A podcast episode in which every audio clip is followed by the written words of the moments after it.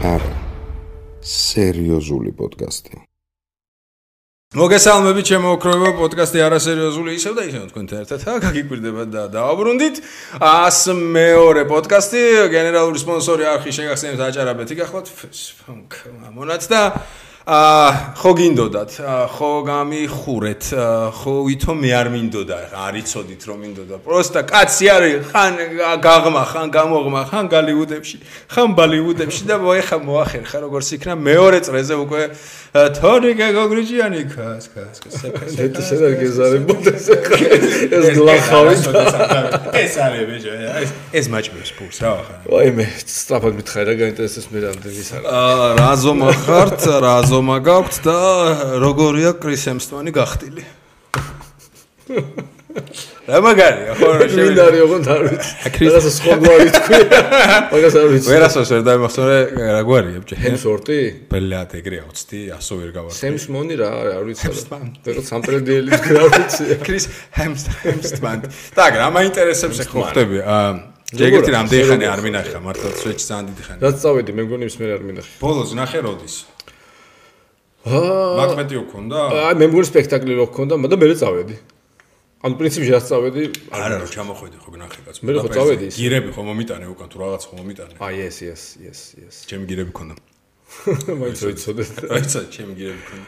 ანუ ის აი ამ მაგარ ხელის მოკრავი ჩემი გირის მე მილიარდედი წვლილი არის. ეგეთი ნაბოზი შენ რიანებია თუ ათიანები? ჰმ. გამოს 8 ეგენაცა რატო ეხა 12-ს გაჩამ უკვე. სხვა, რა 14-ზე ვარ. ო, დედასაც მაგარი, 14 მაგარია. ო, კარჩე ერთ 8 თვე არ მინახე რა. ბავშვი რაც გაჩნდა, ზუსტად ვიცი რა არ მინახე. ბავშვიაც გაჩნდა, არ მინახე და მოგწერე მე შემახსოვს და. კი, კი, კი, ნამდვილად იყო მინიმუმ კარჩე 1 წელი 11 თითქოს არ მინახავ, სპექტაკლს არ ქონია. რა ვახარ მომიტევი რა. ჯერ რაღაცა გამხდარი მეჩვენები, დავიწყოთ. ბიჭო, დავაფერთხე. დავაფერთხე. გამხდარა ნავარჯიშები? ხო, აი აპოლონივით. აი მე როგორ ვიგზენი. ვარჯიშობ გავაგზელე ვარჯიში, რომელიც პრინციპში ისედაც კარგი იქნებოდა, რომ გამეგზელებინა და ამბობენ კარგიაო ზოგადად. ამბობენ კაიაო. და მეც ახლა რაღაცნაირად ვატყობ, რომ პრინციპში არ არის ისე ცუდი. აჰა. იმიტომ რა ვარჯიშია? რასაკეთებ? ბოქსი. ესე მარტივად. მოდი მანდა ჩავაწოთებ. ლევან გულბას მოკითხოთ ჩვენ ძმას, ვინ გაუშვა ბოქსზე? ვინ გაჩეკა? ჩეკა. ჩემი ძმა ლევანმა გამოამზადა მთელი არმია კაციჭამიების მაჩვენის ლევანის წვლილი ძალიან დიდი არის სხვათა შორის მე რომ მქონდა ეხლა დაგას ეხლა დეტალურად მოყვებით ყველაფერს მაგრამ რა თუ თუ დავიწყოთ და მე ლევანიც შემოვაშვა იმ შენ როგორც გაგისწორეთ ულევანოთ არ ქნა თողოთ თორე დაიმსახურა კაცმა ხო ხტა ასაკვირველი ლევანი არის ლევანი იყო იმ ძალიან ისეთ მნიშვნელოვან მომენტში გავიცანი კერძო შენ რო გამიშვი ეგ როცა იყო რაღაცა ვემზადებოდი 1-3-4 თვე, მე მქონდა პაუზა, ერთი თვიანი და მე ის უნდა დაგვეწყო გადაღებები და აი მაგ პაუზის დროს იყო ძალიან მნიშვნელოვანი რომ არა მოვარნილიყავი ფორმიდან. რაღაცა კარდიო რიტმი ყოლა. ვაიცი, მე და შენ ერთად ერთი ვარჯიში ხო მოგვიწია. ეგ უკვე მე მე რომ მორჩი იმებს. უკვე ფილმს მორჩენილი იყავი? ფილმს მორჩენილი ვიყავი კი. აჰო, მანდ გნახე ბოლოს. ხო, ბოქსზე გნახე. yes, yes, yes. ბოქსზე გნახე. ვისპარინგეთ. ხო და ლევანთან ინდივიდუალურად გარჩე სუპერკაცა. ლევანი მე რო ჩავედი ისეთ კონდიციაში ვიყავი რომ ეგ ნეგინა ლევანი ხო გენიალური რაღაც საშუალებაა კონდიციაში მოსასვლელად ბოქსი ალბათ საუკეთესო. აი. საუკეთესო ალბათ. ბანამდე რაც დადიოდი რას მეუბნებოდი იოგუშუნკაი თუ რაღაცას. ზედადოდ სახში ვარჯიშობ ტაიჩის. ტაიჩის. ხო, მეუბნებოდი. ნუ დავდიოდი ადრე ერთი ერთი წელი, მაგრამ მე უკვე რაღაცნაირად იმ მაშინ მივედი რომ სახში შემეძლო ის ვარჯიშები მეკეთებინა მოკლედ. თქვი ტაიჩი კაია, მე თქვი მაიჩი, მაიჩი, მაგრამ ბოქსი მე ვთხარი. რა არის ბოქსიო? მე ვთხარი. დაჯექი გაიხადე მოგიყოლე თქო და გაჩუმდი და გაიხადე. გაჩუმდი და გაიხადე. გაიხადე თქო და იმის მერე შევაყარე ბოქსი. მე მიხარი ამ ხო, რა ვიცი, აი კონდიციისთვის დეცია რა სიძახი. მე დარბაში არ ყოფილა რამდენი ხანია რაც ბავშვი გაჩნდა. არ იმის მერე რა, აი ჩვენ რო ვიყავით ვარჯიშზე, რამდენიმე ვარჯიში ვიყავი და მე სახში უკვე. მე ხო, მე მორჩა. მე აივანზე ვარ. როკის დარბაზე კი გვაქიქა და დერსკათ მოაწყოს ხო შორის. მართლა, ეხა ხო. რაღაცა ისინი დააგო, ტატამები და რაღაცეები. ტატამი ნახე მეცო დაიგო. მოესწარი მაგას, ხო, ტატამზე მე ვერ მოესწარი, ტატამოთ ვიყავი მე რა. ხო და შევარდებოდი მე. ხო რა იყო დირკები პოშში მოკლედ ლევან გულბანი ჩვენი ბოქსის ტრენერი ძმა და მეგობარი ვისაც გინდათ რომ რაღაცა სიტუაცია ბოქს დაიწყოთ ეს არ არის დაკვეთილი რეკლამა გეფიცებით. და ძალიან ხო და დამსახურებულ ადამიანზე საუბარი ვინც მართლა იცის თავის საქმე და ხუთიანზე მოგამზადებთ ნებისმიერ კონდიციაში მოგიყვანთ. ლევან გულბანი ჩვენი რეკომენდაცია მას. მ ეს ძალიან მიყვარს ეს. ჯენზის ახალი ისა. მართლა თუ გინდა რომ საქმე გააკეთო, რასაც ქვია ვარჯიში და მართლა თუ გინდა რომ რაღაც კონდიციაში მოხვიდე და რაღაცა მდგომარეობა სწორი გქონდეს, რავი, საუკეთესო ადგილია და საუკეთესო ადამიანია მაგისთვის ჩემი აზრით. ორი აზრია. Ეხლა მითხარი აა და დავიწყოთ რა ხელე მე ფხანება რა. დავაი, დავაი, რაზე გეფხარ? სასაუბრო დაგვეწყო. სახე შეგამართლა. ახლა სასაუბრო დაგვეწყო, დავიწყოთ ხელე. ოთხ ხელი რატო გეფხარ? ფული მოდის და თან კოცნა გინდა თუ რა არის? შე ძალიან უცნაურად.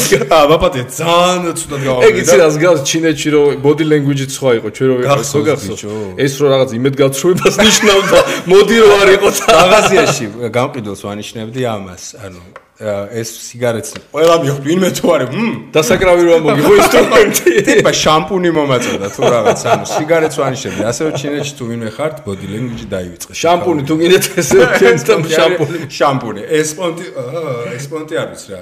სიგარეტი აი შე შეგიძლია ეგ არის სიგარეტი გავაკეთოთ. ლოგიკას თუ გავყვებით სიგარეტი არის. კარჩე, მომიყევი, მე დაახლოებით შეხება მქონდა ამ თემასთან, ვიცოდი ის, რომ გოგრიჭა დამარდგა, დამადგა ერთ დღეს ბუდაპეშტზე ვიყავ მაშინ დამადგა და საქმე მოქო სადახარო სახში რაღაცები გირები და რაღაცები უნდა გაქო და კი მეთქი გამოდი თქო გამოვიდა მოკლედ რომ რაღაცა დე- დერსკი პროექტი არისო ჯერო ბოლომდე ვერ ვცვიტყვი იმიტომ რომ არ იყო რა რაღაცები დაალაგებული ბოლომდე და ა, კარჩე გირები მინდაო და კაი პროექტია თქვი რა რაღაცა ოლიმპიადაზე აპირებს რაც მივეცი გირები და ვინ მირჩიო აი ესე ფიზიკურ გონდა მაშინ ვთხარ ლევანის თემაზე რა მე რე кай ხანი არ მყავდა ანახი და მე რე უკვე გავიგე რომ ჩამოვიდა სპექტაკლი ქონდა მაკბეტი და იყვებოდა და იქ რაღაცებს ვღადაობდით რომ ესე ესე ესე და მე რე ვნახე ფილმი შეიძლება ჯერ მე გაგიზია დავაი, რა ვნახე так ფილმი ხო ფილმი აა, კუკარაჩა ძალიან კარგია Netflix-ს ანუ აი ბოლოს ბურტალოს არ უნდა ექნა ეგრევე თუ კითხავ აა კაი პირველი სერია გირები რომ ჭირდებოდა მაგისტრის. გირები ვაჩვი რომ ვიხდი რა გიდო აა პირველი სერია მე ძალიან მევასებოდა ძალიან თან აა იმ დღესაც ღამე უყურებდი ხო გახსოვს მოგწერე არა არა შენს უკვე მეორე სერიას ღამე რო გამოვიდა პირატული თუ კი, კაცო, იმაზე გამომიზარდა და ღამე ნიუ-იორკში იყავ მაშინ რომ ეს მოგწერე რა და არჩე შეგძნება მქონდა ესეთი ფილმი როგორც ასეთი გუწფელად მაშინაც ვთქვი და პოდკასტზეც აღნიშნე როგორც ფილმი თითქოს რაღაცა პირველი მირჩევნია თქო მაგრამ მეორეში ალბათ ის გაქრო სუბიექტური რო არ იყო რთულია რა. ანუ სიამაყი შეგძნება ისე გიფარავ არ და ხო ანუ იმდენად სიამაყი შეგძნება მქონდა ხო ხტები? იმდენად რაღაცა მაბედნიერებდა რაღაცა ასპექტები რასაც ხედავდი. ნაკრებს უყურებდი ხო? აი დაახლოებით და სულ ფეხებზე მეკიდა, ანუ აი ხო ხდე პირველი სერია ჯოებია, მეორე სერია. ნიშნულობა არ ქონდა. ანუ ჩემთვის იყო შეგძნება, რომ ბევრი ქართველის ოცნება აა მათ შორის ჩემი ა- ახდა თქვენში რა და თან იყო ეს გზავნილი, რომ ანუ ბევრი რაღაცა რეალურია. ძალიან ბევრი რაღაც რა ჩვენ გვეგონა რომ ე ე გალიგუდი თუ აა, მაგას გულისხმობ, რომ ამ წვდომას გულისხმობ წვდომას უკვე? გულისხმობ და აა მივხვდი რომ პახოდუ თქვენ რაც გააკეთეთ, ჩემთვის ცირა იყო როგორ მესიჯი იყო, რომ აი გზის გაყვალვის პონტი იყო რა და უდიდესი წვლილი იყო, რომ ქართველები დაფიქსირდნენ თან დაფიქსირებაცა და დაფიქსირება მთავარ როლზე აქ საუბარი, ხო ხვდები ესეთი მასშტაბის ყველაზე შემოსავლიან მათ აიღო ხო Netflix-ის პროექტი. უკვე ნუ ტოპებში გადის, ხო რა. ყველა დროის ათეულში ნახდა და მე რვე თუ რაღაცა არის, ორივე სერია ოღონდ ათეულშია და ეს რაღაცა არ ვიცი 300 მილიონზე მეტმა კაცმა ნახა უკვე. მე გადაო და შემოსავლებს არ ვიცი ხა პროდიუსერს რო გადაურეკავ შემიძლია ვკითხო და აუ აზი ან მოკლედ ძალიან დიდი პროექტი იყო და მქონდა საოცარი შეგრძნება რო უყურებდი პირველი ძალიან მიხარია მაგ ძალიან რთულია, მე მივხვდი, ძალიან რთულია. ნუ ეხლა მე თინას და ყველას მოკითხვა ქართველებს, მანდ არავის არ ვიცნობდი უშუალოდ, ნუ ესე რა, ხშირ რომ გამარჯვებით ვიცნობდი, მაგრამ შენ ეხლა ჭ- ჩემი ამს ხედავდი, ძალიან გამიჭირდა იმის აღქმა რო ფილმში. ხარ. ვიყავი. ანუ გეპიცე თავიდან შენ მქონდა. იცი რომ ჩემ ერთმა მეგობარმა ცეგ მითხრა ე, გაგამ რა შიშინაშვილმა გაგას ხო კი, ისტორია გას როგორ არის. ჩემს მაგასმა მითხრა რომ ბიჭო უყურე ახლა ფილმსო. კაი რაღაცა. და პრინციპში ვიცი როგორ შენ წესი თუ არავის არ უნდა ვიცნობდე ამ ფილმშიო. აი დაახლოებით ვერაფრით ვერ ხვდები რატო გეცნობა ეს ხალხი, ხო ხვდები? ხმა რაღაცე. ეს სულ რა წესი თუ არავის არ უნდა ვიცნობ. გოგრიჭაზე მეგონა რომ სულ აი ფილმის დროს აი ეს ეს კამერას გამოხედავდა და ეს ეს ეს იზოდა შეკეთე. დაგერა უყვე და ხა. ეხარა უყო თუ რაც მოკლედ აა ძალიან მეამაყებოდა რაც თავარია უმაღლეს ხარისხში გაკეთდა ანუ გარეთვალით რო შევხედო, არაფრით არ განსხვავდებოდნენ თუ უკეთესები არ იყვნენ ქართული კასტი იქ, ანუ არაფრით ხო ხდები ვაფშე. აა მე მე და ძალიან, ანუ ანუ ისეთი კი, კი, ორი აზრი არა. მე ხა მინდა მომიყვე რა როგორ ხდებოდა ეს პროცესი კომუნიკაციიდან დაწყებული, იქ შედარებები რო გააკეთო, ხა დოხვია ფილმი გამოცდილი უკვე რაღაცა აქ იცი როგორი ტემპით მუშაობენ, იცი რა მასშტაბებია, იცი რაზე პედალირებენ, იქ რაზე პედალირებენ. აი ეს ყველაფერი მილიონობით ადამიანს აინტერესებს და მენა გამოვშვა. აა პირველი რაც უნდა ვთქვა, ეხლა უცებ თორე დავიწყებ ვაფშე თავიდან და დრო კი გვაქვს ეხლა მაგისო ნელ-ნელა მივყვეთ და პირველი რაც უნდა ვთქვა, ეხლა მე რაღაცნაირად არ ვიცი ესე აღმოჩნდი, რომ მე მომიწია საფეხურებზე გადახტობა და ნახვა იმ ხელა რაღაცის. იმ მასშტაბის პროდაქშენის ნახვა, რომელიც პრინციპში მაღაზიაზე მოთ არ ვიცი რა შეიძლება იყოს. არაფერი მაღაზია. ნუ ალბათ მაღაზია 100 მილიონით მეტი თუ გაქვს, რომელიც იგივენაირად მიმდინარეობს. იქ არაფერი არ შეიძლება. იქ არაფერი არ შეიძლება სტრუქტურის დონეზე. უბრალოდ 100 მილიონით მეტი შეიძლება გქონდეს რა. და აქ მუშაობდა მთელი სტაფი თუ იყო 2000 თუ 3000 კაცი ჩეხეთში. ოღონდ მაგას ვამბობ ყველას ხვდები ან ძალიან ძალიან დიდი სტაფი. ჩეხები ან ამერიკელები ან ავსტრალიელები ან ყველაფრიანად. შეიძლება იმუშაოს 4000 მაგრამ შო ეგ არის მეტი არაფერი. თორე სტრუქტურა მუშაობს არ არის საერთოდ ხო სტრუქტურა მუშაობს ერთნაირად. აი მაგ მაღალ იმაში აი მარველის გადაღება და ამის გადაღება და ასე შემდეგ მომზადებიან აღსრულებიანად execution-ს ასაც ეძახიან ეგ არის ეგ მივხვდი რომ ეგ არის რა და ამისთვის არის მზადება ძალიან დიდი ხანი და ძალიან სერიოზულად რა. იმ თვალ სხვანაირად შეუძლებელია იყოს, იმიტომ რომ იმ მასშტაბის ფულთან არის საქმე, რომ მანდ გადახარჯვა ნიშნავს ბანკროტს. შესაბამისად, ხო, დრო ფასობს კატასტროფულად. ხო, ნუ წარმოთქვა მით უმეტეს ეს კოვიდის პერიოდში იყო, მით უმეტეს ორმაგი ხარჯები ჰქონდათ, იმიტომ რეგულაციებით და ჩაკეტილი რაღაც მთელი რეგლამენტებით და ასე შემდეგ, რომელიც უძვირებდათ ისედაც პროდაქშენს და შესაბამისად, მიუხედავად ამისა, მაინც რაღაც ყველაფერი იყო. მოკლედ ეხლა მე იმის თქვა მინდა რომ ეს რომ მე რომ აქ აღმოჩნდი შეიძლება ეხა კარმულად უნდა აღმოჩენილიყავი, არ ვიცი და რაღაცა манифестация გააკეთა ზემოდან. ეს არ ვიცი. და კარგია, მადლობა ამისთვის, მაგრამ პრინციპში რაღაცნაირად შეიძლება დაარქვა კარგ შემთხვევითობას. ხო. თვითონ ამ შანსთან წვდომა, იმიტომ რომ შემთხვევითობა, იმიტომ რომ იმ წამს ვიყავი იმ ადგილას, იმ რაღაც ინგლისურის ცოდნით და იმ რაღაცა კაპიტალით, რაც დაუშვათ მაგ, რომელიც ჩაჯდა ზუსტად იმაში, რაც უნდათ, რასაც ითხოვდნენ. და მე უკვე როგორ განვითარდა, ხა მე უკვე ხა ჩემი ძალის ხმევა არის. და თვითონ მათი ის არა მზაობა. მაგრამ ის რომ ქართველები უნდათ, აა ეგ იყო მთავარი რატომაც მოხვდით ჩვენ. ხო, ალბათ რა. და ეგ მე გავარკვე, იმიტომ რომ მე პროდიუსერებსაც კარგად ვიცნობ, მეგობრული ურთიერთობა მაქვს უკვე და მე წ მსახიობებთანაც, ახლა ხემსურთან ესეთ მეგობრობა არა მაქვს, მაგრამ დანარჩენებთან, რომლებიც ძალიან კარგი მეგობრები გახდნენ და თვითონ პროდიუსერებთან მე რო ვკითხე რომ რაღაცა ის საქართველოს რაღაცა უნდათ მე მგონი აი თვითონ ვინც არის ამის მთავარი ის ჯორდა ძმები რუსოები რო არიან. ხო რომლებიც იყვნენ endgame-ის და winter soldier-ის და ასე შემდეგ. მაგათ აქ თავიანთი დიდი კომპანია ეხა agbo films-ი რომელიც ერთ-ერთი ყველაზე დიდი ეხა ჰოლივუდში. რაღაცა მილიარდამდეც კი არიან უკვე ასულები რაღაცა network-ით და ასე შემდეგ მაგრამ საქმე ის არის რომ ისეთი ტიპები არიან ძალიან გახსნილი ვიჟენერი ხალხია და რეგიონში პირველად უნდათ რომ დაფიქსირებულიყვნენ. შესაბამისად ეს ამომავლოდ რას როგორ გამოიწვევს უკვე პირველი რაღაცა დროშა რო ჩარჭობილი აქვს ხო იცი ადამიანს რეგიონში რომ აქ ვინ იყო პირველად ესენი იყვნენ. ვინ ნახა ესენი ნახა და ასე შემდეგ რა. შესაბამისად მე ძალიან ბაზარია რა. ეგ იყო ეგ ეგ ეგ არის ზუსტად ის შანსი ატომაც გაიხსნა ეს კარი თქო რა ახლა ეგ მაგ შანსთან მე კავშირი არ მაქვს. მაგ შანსთან უბრალოდ აღმოჩნდი კარგი დამთხევაა რომ გადაწყვიტეს რომ იქ იყოფილიყო ქართული დაჯგუფება ჭირდებოდათ ქართველი არტისტები. თუმცა იმიტომ რომ მე ვიცი მე ვიცნობ ერთ ბიჭს რომელიც არის წარმოშობით უკრაინელი. ჰარი პოტერშიც თამაშობს ის ბიჭი ალექსანდრ კუზნეცოვი ქვია. მე მას კარგად კანში შევხვდი და მაგრამ მითხრა რომ მაგაზე მე ოდიშენები გქონდაო ეგ მოსკოვში ცხოვრობდა ადრე მე მგონი და მე უმის მე ის ტიპი ხო არა სხვა სკოლიდან რომ მოდის დიდით ზდაროვი ტიპი ვარ ფანტასტიკ ბისჩი არის ეგ. აა ფანტასტიკ ბისჩი ჰელმუტს თამაშობს ჰა ვიცი ვიცი ვიზეც ამ ვიცი ვიცი კაცო ვიცი ლონდონში ცხოვრობს დიდი ხანია უკვე მაგრამ მითხრა რომ სამი თვე ქონდა უკასტინგები ანუ ეგ თავიდან არ იყო ქართველები გაწოლილი პონტი არ იყო არ იყო არა სხვა შეძებდნენ სხვა ეროვნების იმას ამას და მე უკვე რაღაცნაირად საქართველოსზე გააკეთეს აქცენტი მადლობა ღმერთ რა кай გააცხოთილება მი არა ჩვენ შე როგორ ხდება კასტინგის ეტაპები მანდ რა კასტინგის ეტაპი დღევანდელ დღეს ხდება სამომავლოდ ახლა მსახიობ მსახიობებმაც რაღაცნაირად რომ გაითვალისწინოს. ხო, ხო, ეს ყველაფერი ხა მინდა ემსახურებოდეს მაგას რა. არა მარტო დამწყებ მსახიობზე, ეგ რომელიც უკვე აქ არის და თეატრში მუშაობს და ასე შემდეგ, ეგ დიდი ნაწილი რაღაცების რაც დავუშვათ გავიარე, ხო? ეგ დეტალები მეც არ ვიცოდი, მეც იქ გავიარე, იმიტომ რომ ამ მასშტაბის რაღაცასთან როცა გაგშეხება, მაშინ ხვდები ამას. ხო, მარტო, ბაზარი. ხო, სხვანაირად ვერ მიხვდები რა. დღევანდელ დღეს მთელი ამბავი გადასული არის self tape-ებზე.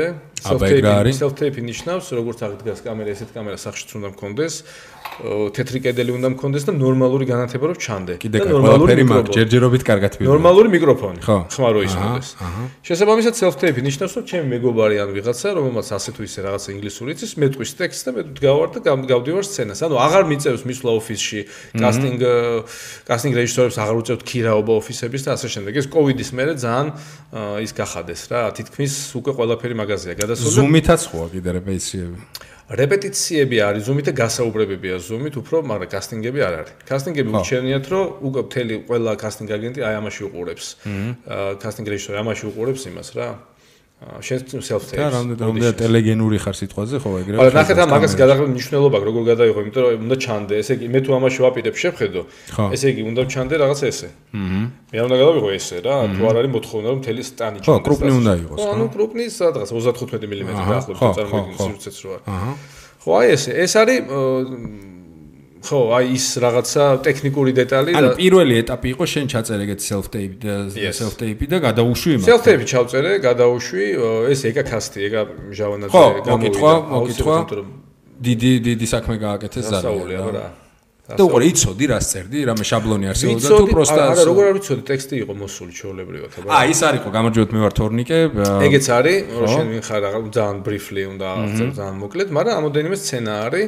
და ეს სცენები უნდა გააკეთო რა. და ეგ როცა გამომიგზავნა თან ცოტა ხო იცი რეალურია ხო ხო მაშინაც მახსოვს რომ მეორე სერია საკეთებ ვიჯერებდიო ხო აი პროსტო მე ვიჯერებ იმიტომ რომ ეგეთი ფილმის მეორე სერია საკეთებენ და ეგ ფილმი ნანახი მქონდა Netflix-ზე და მეთქი ბიჭო ეხა. ო მესმის პა აი აკეთებენ კაი ჩავწერ ჩემი რა თქო რა. მაგრამ მაინც ხო იცი რაღაცნაირად მე მე მაგას ცალკე ვიტყვი მეუბრუნდები არ დამავიწყდება. რა არის მთავარი მე მგონი კასტინგში აბა რომელსაც ამბობს დაჟე ბრაიან კრენსტონიც, ეგ მსახიობის, რომელსაც ამბობს ჩემი საყვარელი მსახიობი, რომელიც ცოცხალი აღარ ფილიპ სემურ ჰოფმანიც მაგას ამბობდა და პრინციპში სადღაც ძალიან ისეთ მცირე თუ აღარ შესაძლებლობაც ქონდა მეც ვიგრძენი რომ ეგრეა. ანუ რა, შენ როცა კასტინგზე მიდიხარო და მეც შემიძლია გითხრა, შენ უნდა დაანება პრინციპში იმაზე ფიქრს თავი, რამდენად კარგად თამაშობ, იმიტომ რომ შენი კარგად შენ კარგად თამაშზე არ არის დამოკიდებული ბოლომდე აგიყვანა თუ არა. რასტრანი ფრაზაა, ბიჭო, არტისტისთვის ახლა მაგის გააზრება ის თემაა. აი ნახე ახლა რატო. მithumetes ახლა ამერიკელებთან ურთიერთობის მერე კიდე უფრო დარწმუნდი მაგაში და ახლა მას მერე რა კასტინგებიც მე მქონდა, რა ოდიშენების და ოდიშენები ერთი 6 იყო ძალიან დიდ პროექტზე. არა მიყვანეს, მაგრამ მაგას მნიშვნელობა არ აქვს. აა მაგრამ მნიშვნელობა აქვს რას, რომ შენ მართლა უნდა დაივიწყო იმაზე ფიქრი, რომ მე რო ეხა კამას კარგად გავაკეთებ. ანუ მე თუ არ ამიყვანეს, მე არ მე არ გავაკეთე რამე კარგად. აი რა ეგ ეგ ფაქტორი არ არ არის მარტო ეგ ეგ მანდ მუშაობს იმ იმდენი ფაქტორი რომ რამდენად შენი ეთნოსი და რაღაც საჭირო არის. კარგი გაგებით ვამბობ ამას არ ვამბობ რაღაც სხვა ისეთი გაგებით. ხო ხო არა გასაგებია. აა რამდენად ეხლა ჭირდება დაუშ ანუ ძალიან ბევრი ამდენად შენი ცნობადობა რამდენად არის უკვე ასული იმ რანგში რომ ეს როლი მოგცენ ლოკალური ცნობადობა. ლოკალურიც და ევროპა ხო შენი ცნობადობა ზოგადად რა. შენი კაპიტალი დაუშვათ ცნობადობა არა რატო იქით ხიცი რომ სიტყვაზე შენაკავებ რეგიონიდან stars ეხლა აქ შენ ხელა ბექგრაუნდი სიტყვაზე. ანუ ამ თაობაში რაც არის ბექგრაუნდი უმაღლესი ბექგრაუნდია ხო თეატრი არის კინო არის ყველანაირი ტელევიზია არის.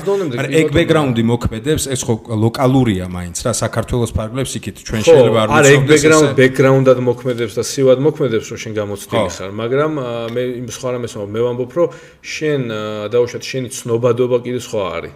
ხვდები? შენ ამდენი ადამიანი გიყურებს, ამდენი ამდენი ადამიანი გიცნობს საერთოდ სამაში. აა, всё, всё. მაკედან გამომდინარე, ეხლა მე დავფიქრდები პროდიუსერი, ეხლა მე მჭირდება ესეთი ადამიანი, რომელსაც ესე ვანდოფ რაღაცას. ხო. სიტყვაზე ტარანტინო ვარ და კრისტოფ არა მაინტერესებს კრისტოფ ვოლცი იმდენად მომწონს, რომ იმდენად ჯდება იმაში, რომ სულ არ მაინტერესებს გერმანიის გარეთ იცის თუ არა ვინმე, აი ეს ადამიანი პროსტა ეს როლი არის. მორჩა და გათავდა ეს პერსონაჟია. ხო, ბაზარია. თორე გას გასინჯავდნენ დამიჯერე ალბათ ინგლორიუს ბასტერსზე თუ კი ვინმე იყო ალბათ ყოველას, ხო? კი. მაგაში შემიძლია და შეიძლება კი. მაგრამ თავარი რა არის, რო შედიხარ პრინციპში შენ განწყობას აქვს ძალიან დიდი მნიშვნელობა იმ თვალსაზრისით, რომ შენ არ ხარ აქ იმისთვის, რომ სამუშაო მოგცენ. ეხლა ნახე რა ვსვამს. შენ ხარ აქ იმისთვის, რომ სამუშაო გააკეთო. და ეს ორი სხვადასხვა რამეა.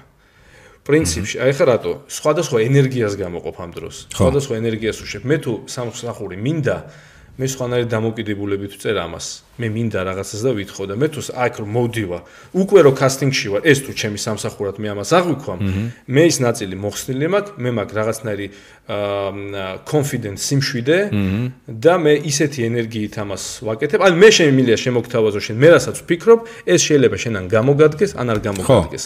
მე აქედან წავალ და ეს უკვე ჩემთვის სამსახური იყო, მე აქ მოვედი. ყველა ამერიკელი მსახიობი კასტინგს აღიქვამს ეგრე. ძალიან სწორი მიდგომა ეხა ხო, ხვდები რა. პრინციპში მანამდე საერთოდ არც დავფიქრებულ რომ ეგრე და შეიძლება. არა ის რომ როდესაც მიიღებ როლს მე რეიწება სამსახური რა. ესეც ესეც საქმე არის. ეს ეგ არის საქმე. და ეს ერთგვარ სიმშვიდეს გაძლევს რაღაცა სხვანაირს ბაზარი არა. კიდე იქ. გითხრა რატო კიდე. აბა. ძალიან ბევრი ადამიანი ამერიკაში თეატრში არ არის დაკავებული. ხო? და მაგათ უწევთ 100 კასტინგზე სიარული. ყველა კასტინგი არის რეპეტიცია შენთვის რა. აი ხო, მაგიტომაც. არა. ყველა კასტინგი არის ახალი როლის გარეპეტიციება. და შენ გეძლევა შანსი უფასოდ გაირეპეტიციო რამდენიმე ძალიან ბევრნაირი როლი. ამ 100-დან შეიძლება 4 გაარტყა რა. ერთი. რეალურად რეალობა ეგ არის იმისი რა. აჰა. სახიობის ეგ ö, მტკივნეული, მაგრამ ეგრე.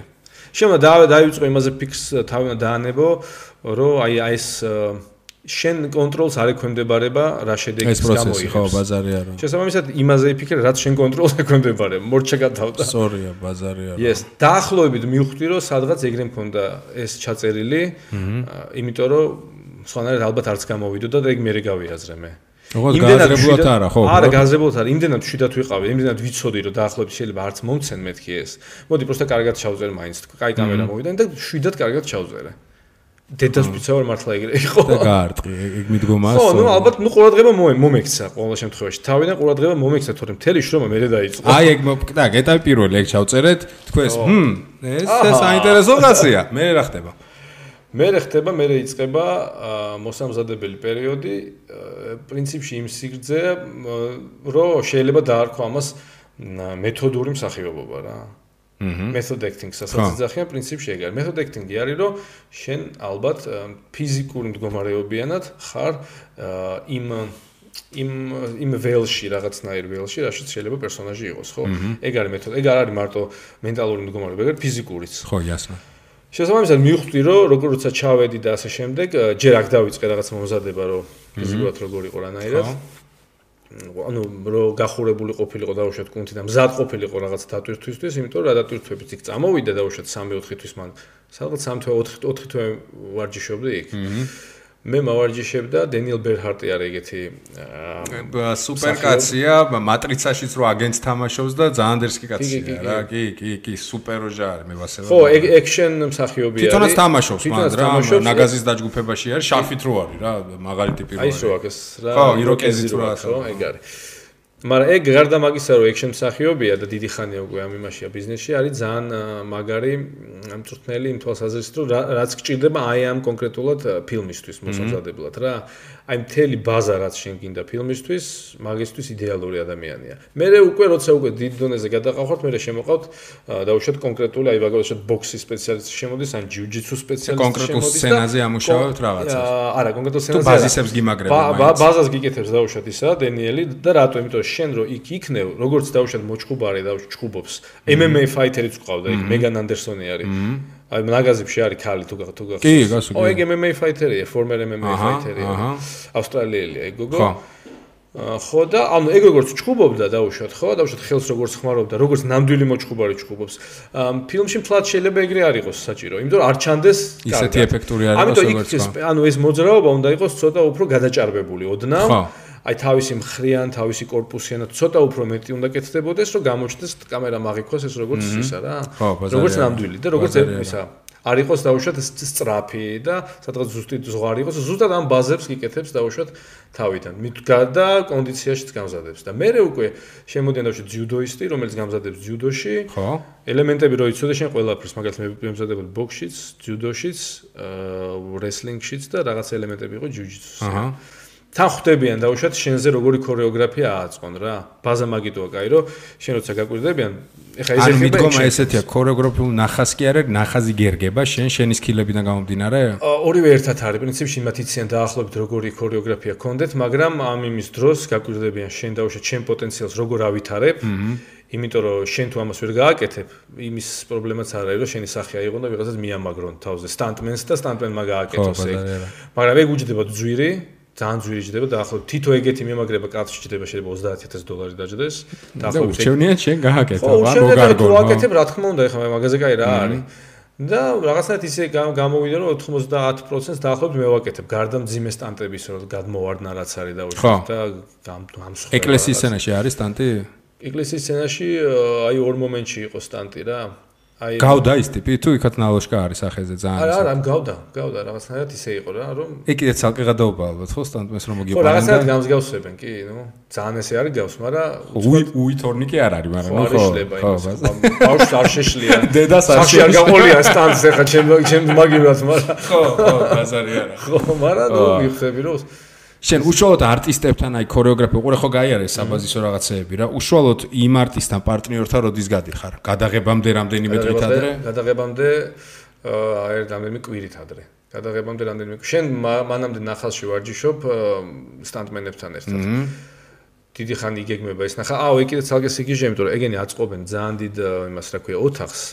ყუთებით ასე შემდეგ როგორი შეიძლება იყოს. თვითონ სტანტები იღებენ მე ამ ოთახში ამ ნახას კამერით და იქვე კეთდება ძალიან შავი გრაფიკა.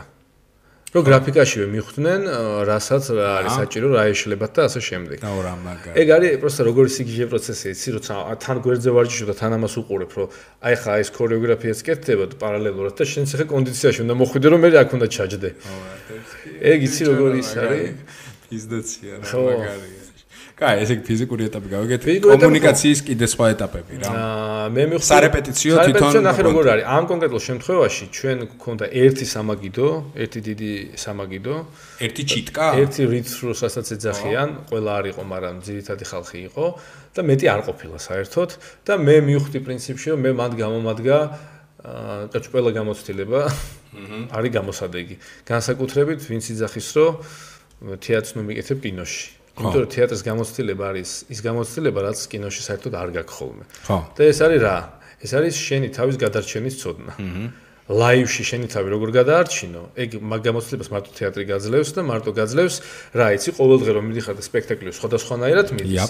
და შენ რომ მიხვდები ახლა როგორ უნდა აყვე ამას და ის დამეხსოვრებული იმაზე არ არის ტექსტზე და ამ კონკრეტულ მომენტზე არა. აი ზოგადად იმაზეა რა, მიყოლაზეა ამ დინამიკის და რიტმის რა, როგორც მინაკ. ძირთად რადგან კინოზე პედალირებენ და გამოცდილება თეატრის არ აქვს, ეგ უჭირს კომანდას შედარებით. ეგ გამოცდილება არ აქვს. უჭირს რა იცი რომ იმდენი სკილი არ აქვს რომ მიხვდე ეხა შენი თავი რა პოზიციაში დააყენო. მაგალითად ვამბობ რა. ეხა რეპეტიცია მიხვდი რომ რეპეტიციები არ მექნებოდა. მიხვდი რომ ამ ეს როლი ვერ გამართებოდა ისე, ხო? როგორც მიჩვეულ ხარ ხო? როგორ ხო, როგორც მიჩვეული ვარ ძირითადად. ხო.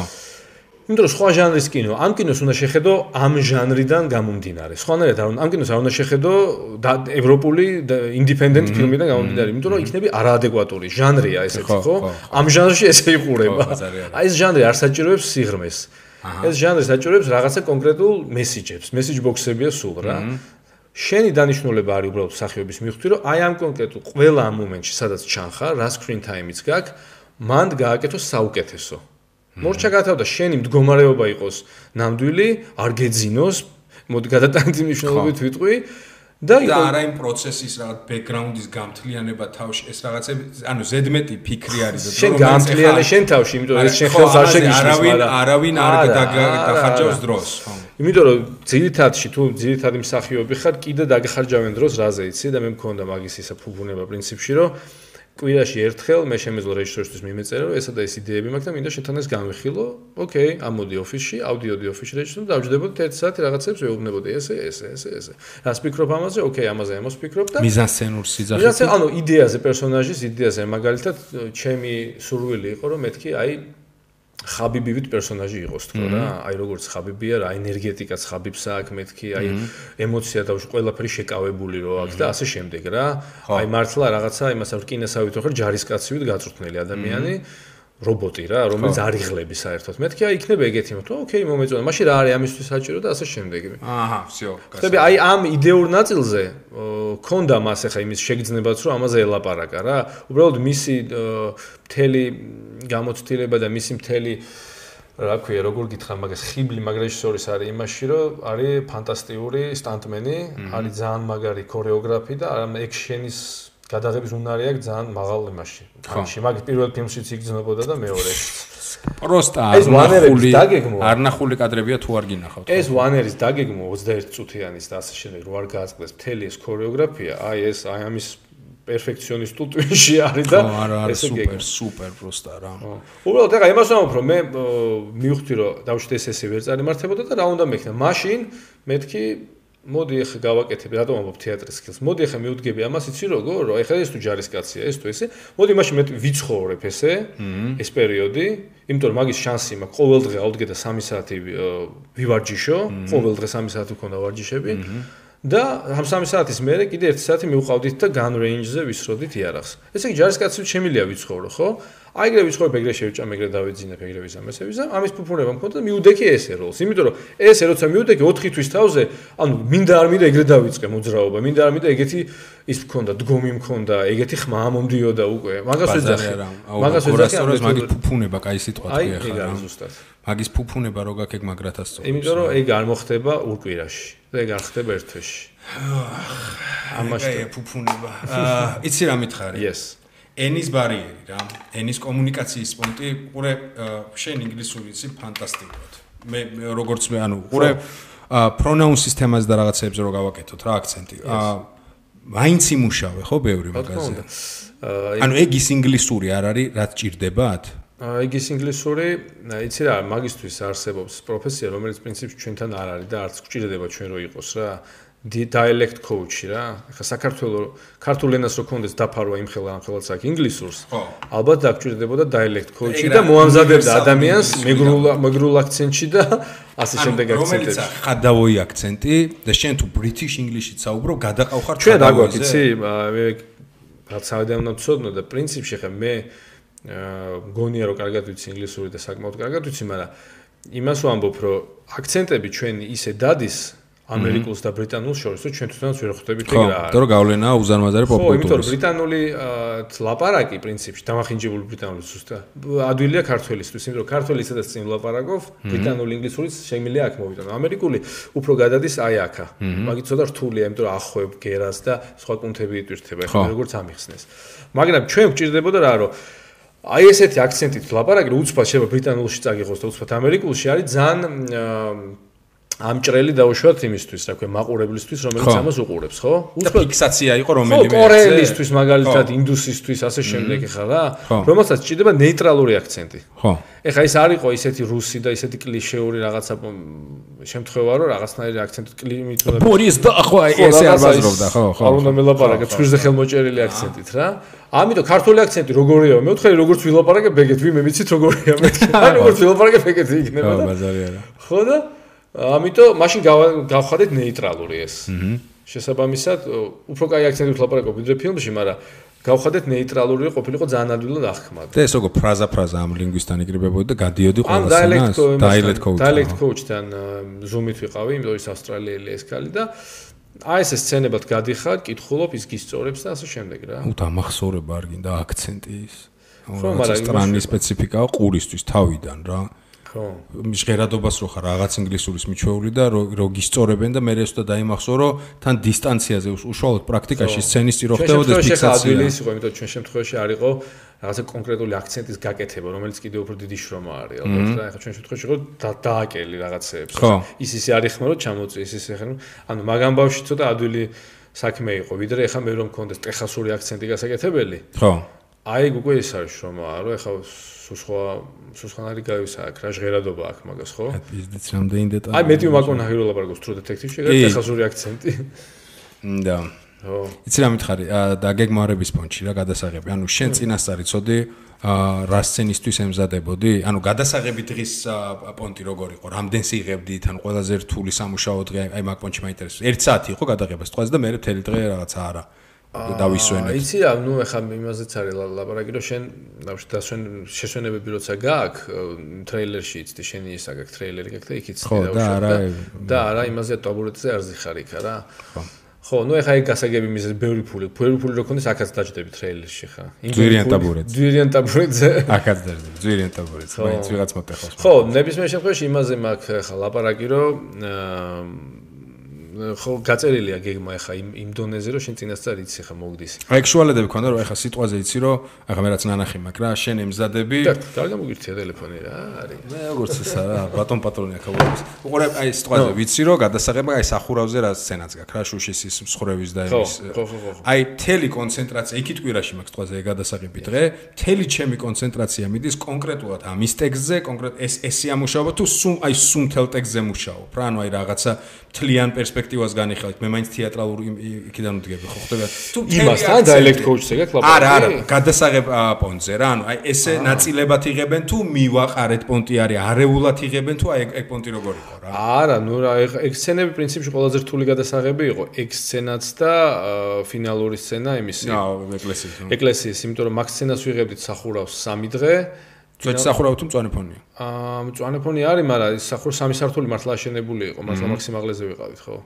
ეგ ხო იმ შენობის რაც არის 60 სართულიანი შენობის ბოლო სამი სართულია. ხო.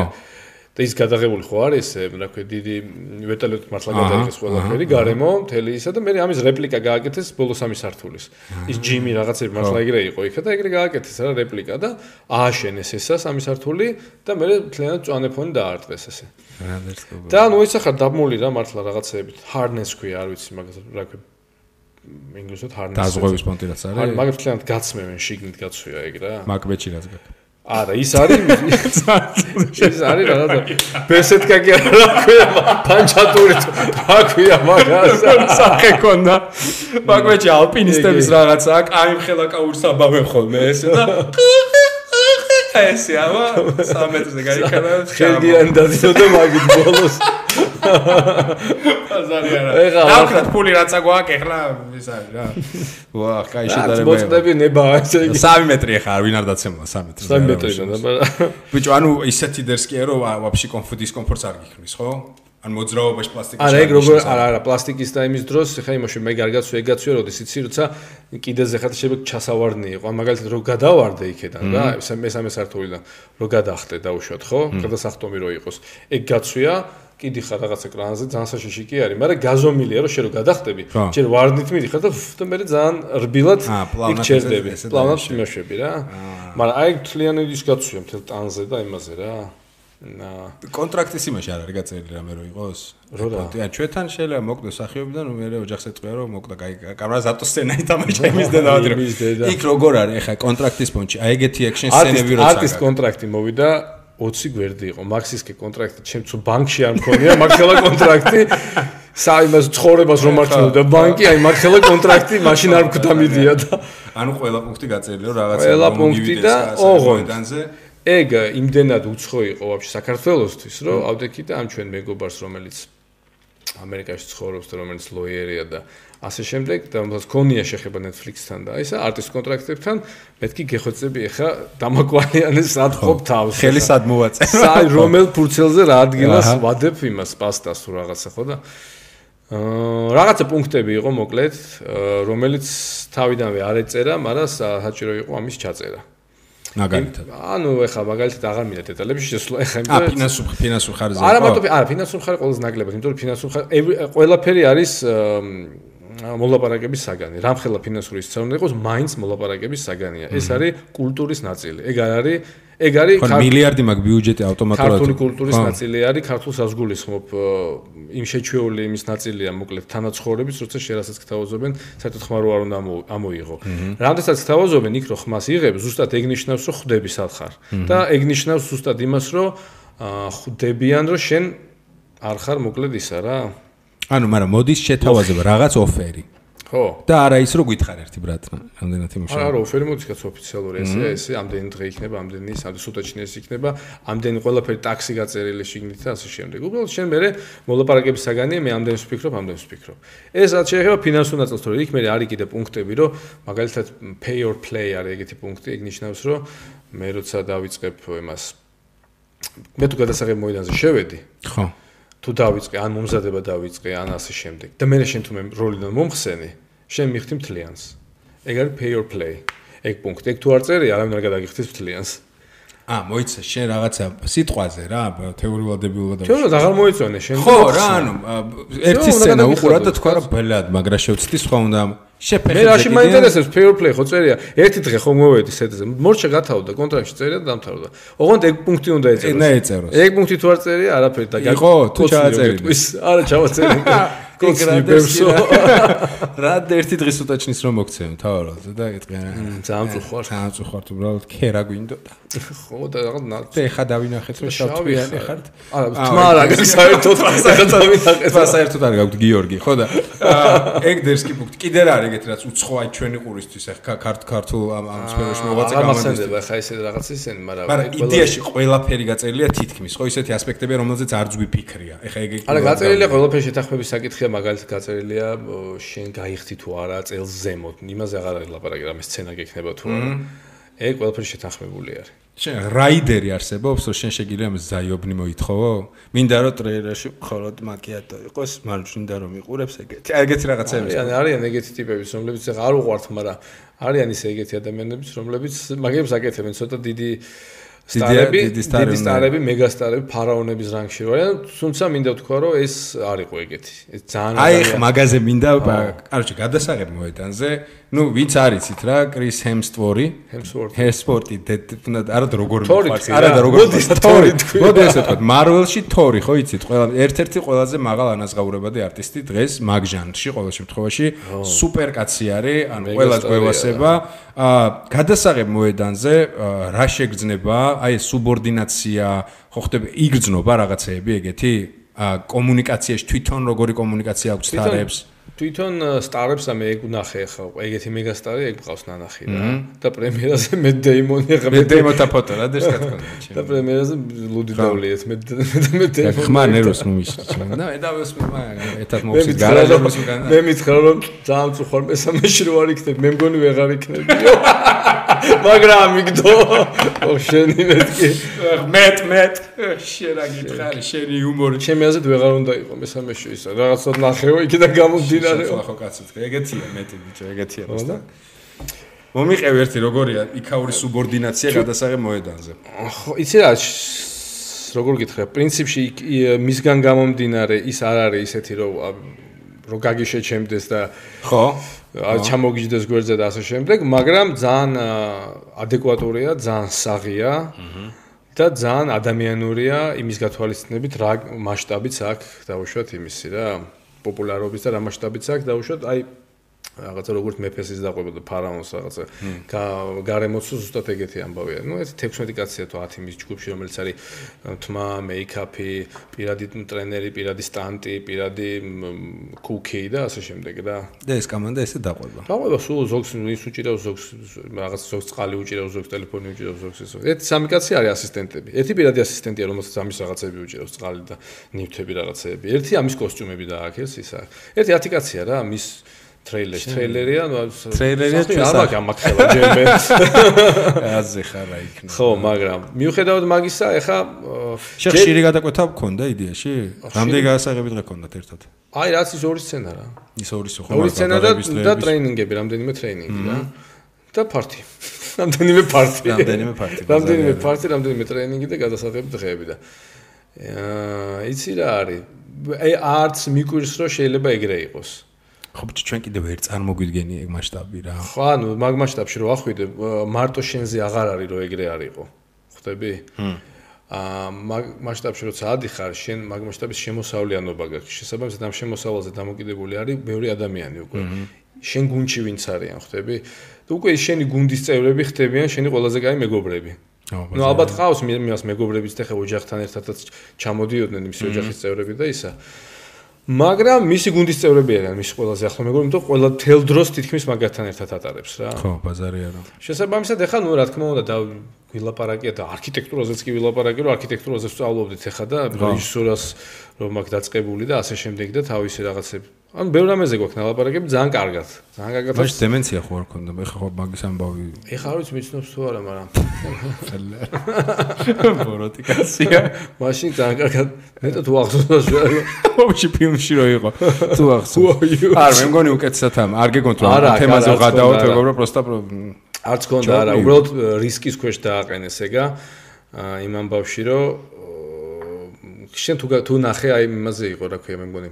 limitless არის ეგეთი პროექტი. კი, კაც თავი შიშებს როძლებს. ხო, ხო, აი მაგ პროექტზე გაუკეთეს ეგ ტესტები და მაგ პროექტზე აღმოუჩინეს, რომ აქ მაგის საშიშროება, რომ თუ ამ რიტმში გააგრძელა დატვირთვები და ეს ცხოვრების სტილი, ხო? როგორ ცხოვრობს. ნუ ეგ ხო ჯამთელი ცხოვრება ერთია, მაგრამ ესეთი დატვირთვა შეიძლება შენთვის საფასი არ არის. ხო, ძალიან. წონის ესე ავარდნა, დავარდნა, ხერხემლის პრობლემა. დიდია ესე. მომეტრი 12-ია და დიდია ხო აბა. ანუ ეგრეთ ანკივითა როგორ ჩანს ხო იმენა. კი კი და ამაში კიდე უფრო დაკლებული ქონა თან. აქ დაკლებული აქვს. დაკლებული აქვს იმ. პარალელურად მე მგონი ბოლოთორი მაგ დროს იყო მე მგონი. მანამდე, მანამდე. მანამდე იყო და იქ ძალიან დიდია, პროსტა გიგანტია. და წარმოიდგინე ამ წონის ეგეთი კლება. ამ ხელა ის არის და ხერხემალზე მქონდა პრობლემები მაგას. მაგ პერიოდში. ხო, ეხა კრიუზე მითხე, კარგი, დაყვება, შენ მინდა ყვებოდი. ვინმე დაყვებოდა? ერთი კაცი ვინმე სერ. ორი, ეს გამომხედე. ორი კაცი დაყვებოდა. რა ფუნქციები ჰქონდა? ერთი არ PA რაც არის ყველაზე მთავარი, რაც შენი ასისტენტი, პერსონალური ასისტენტი, რომელიც გიგوارებს ყველაფერს. ხო. და ნუ ეხლა ძღოლი ხდება იქ არა. ხო. ძღოლს დაყავხარ სადაც გინდა სიარული. აა ნუ ეხლა ჩემთან ერთად ჩემი ოჯახიც იყო იქა. აა მაგ პერიოდში ცხოვრობდა ჩემთან ერთად და გავშტო ოჯახს ადმე უნდა გადასვლა გადმოსვლა მე თუ გადაღებაზე რომ ძღოლ შეულა წაიყვანოს წამოიყვანოს და PA-ს მე და რაც მე ხებოდა ჩემს ოჯახს მაგას აგვარებს რა. ნუ რა კაი. ნებისმიერი რაღაცა. ანუ პრინციპში შენ მართლა ფუფუნება იმ თვალსაზრისით და მაგიტომ ამბობ რომ ეს ისეთი შემთხვევა არის რომ ყველა პროექტი შეიძლება ეგეთი არ იყოს რა. ხო, იასნა. შეიძლება ამის შემდეგი პროექტები ეგეთი არ იყოს და ეგ გავიაზრე რომ არ გავგი არ გაგიჟდება ეგ. ხო, არ გაგიჟდება ბაზარი არა. იმიტომ იმ მასშტაბის რაღაცას ნახულობ აი 4-5 საფეხურით გადამხტარზე რომ შეიძლება ეგეთი ვერ ნახო კიდე кай ხანი რა. შესაბამისად უნდა იცოდე რომ ყველა პროექტი ამ მასშტაბის შეიძლება არ იყოს, მაგრამ ძალიან ბევრს ნიშნავს რომ ნახე ეგ რა.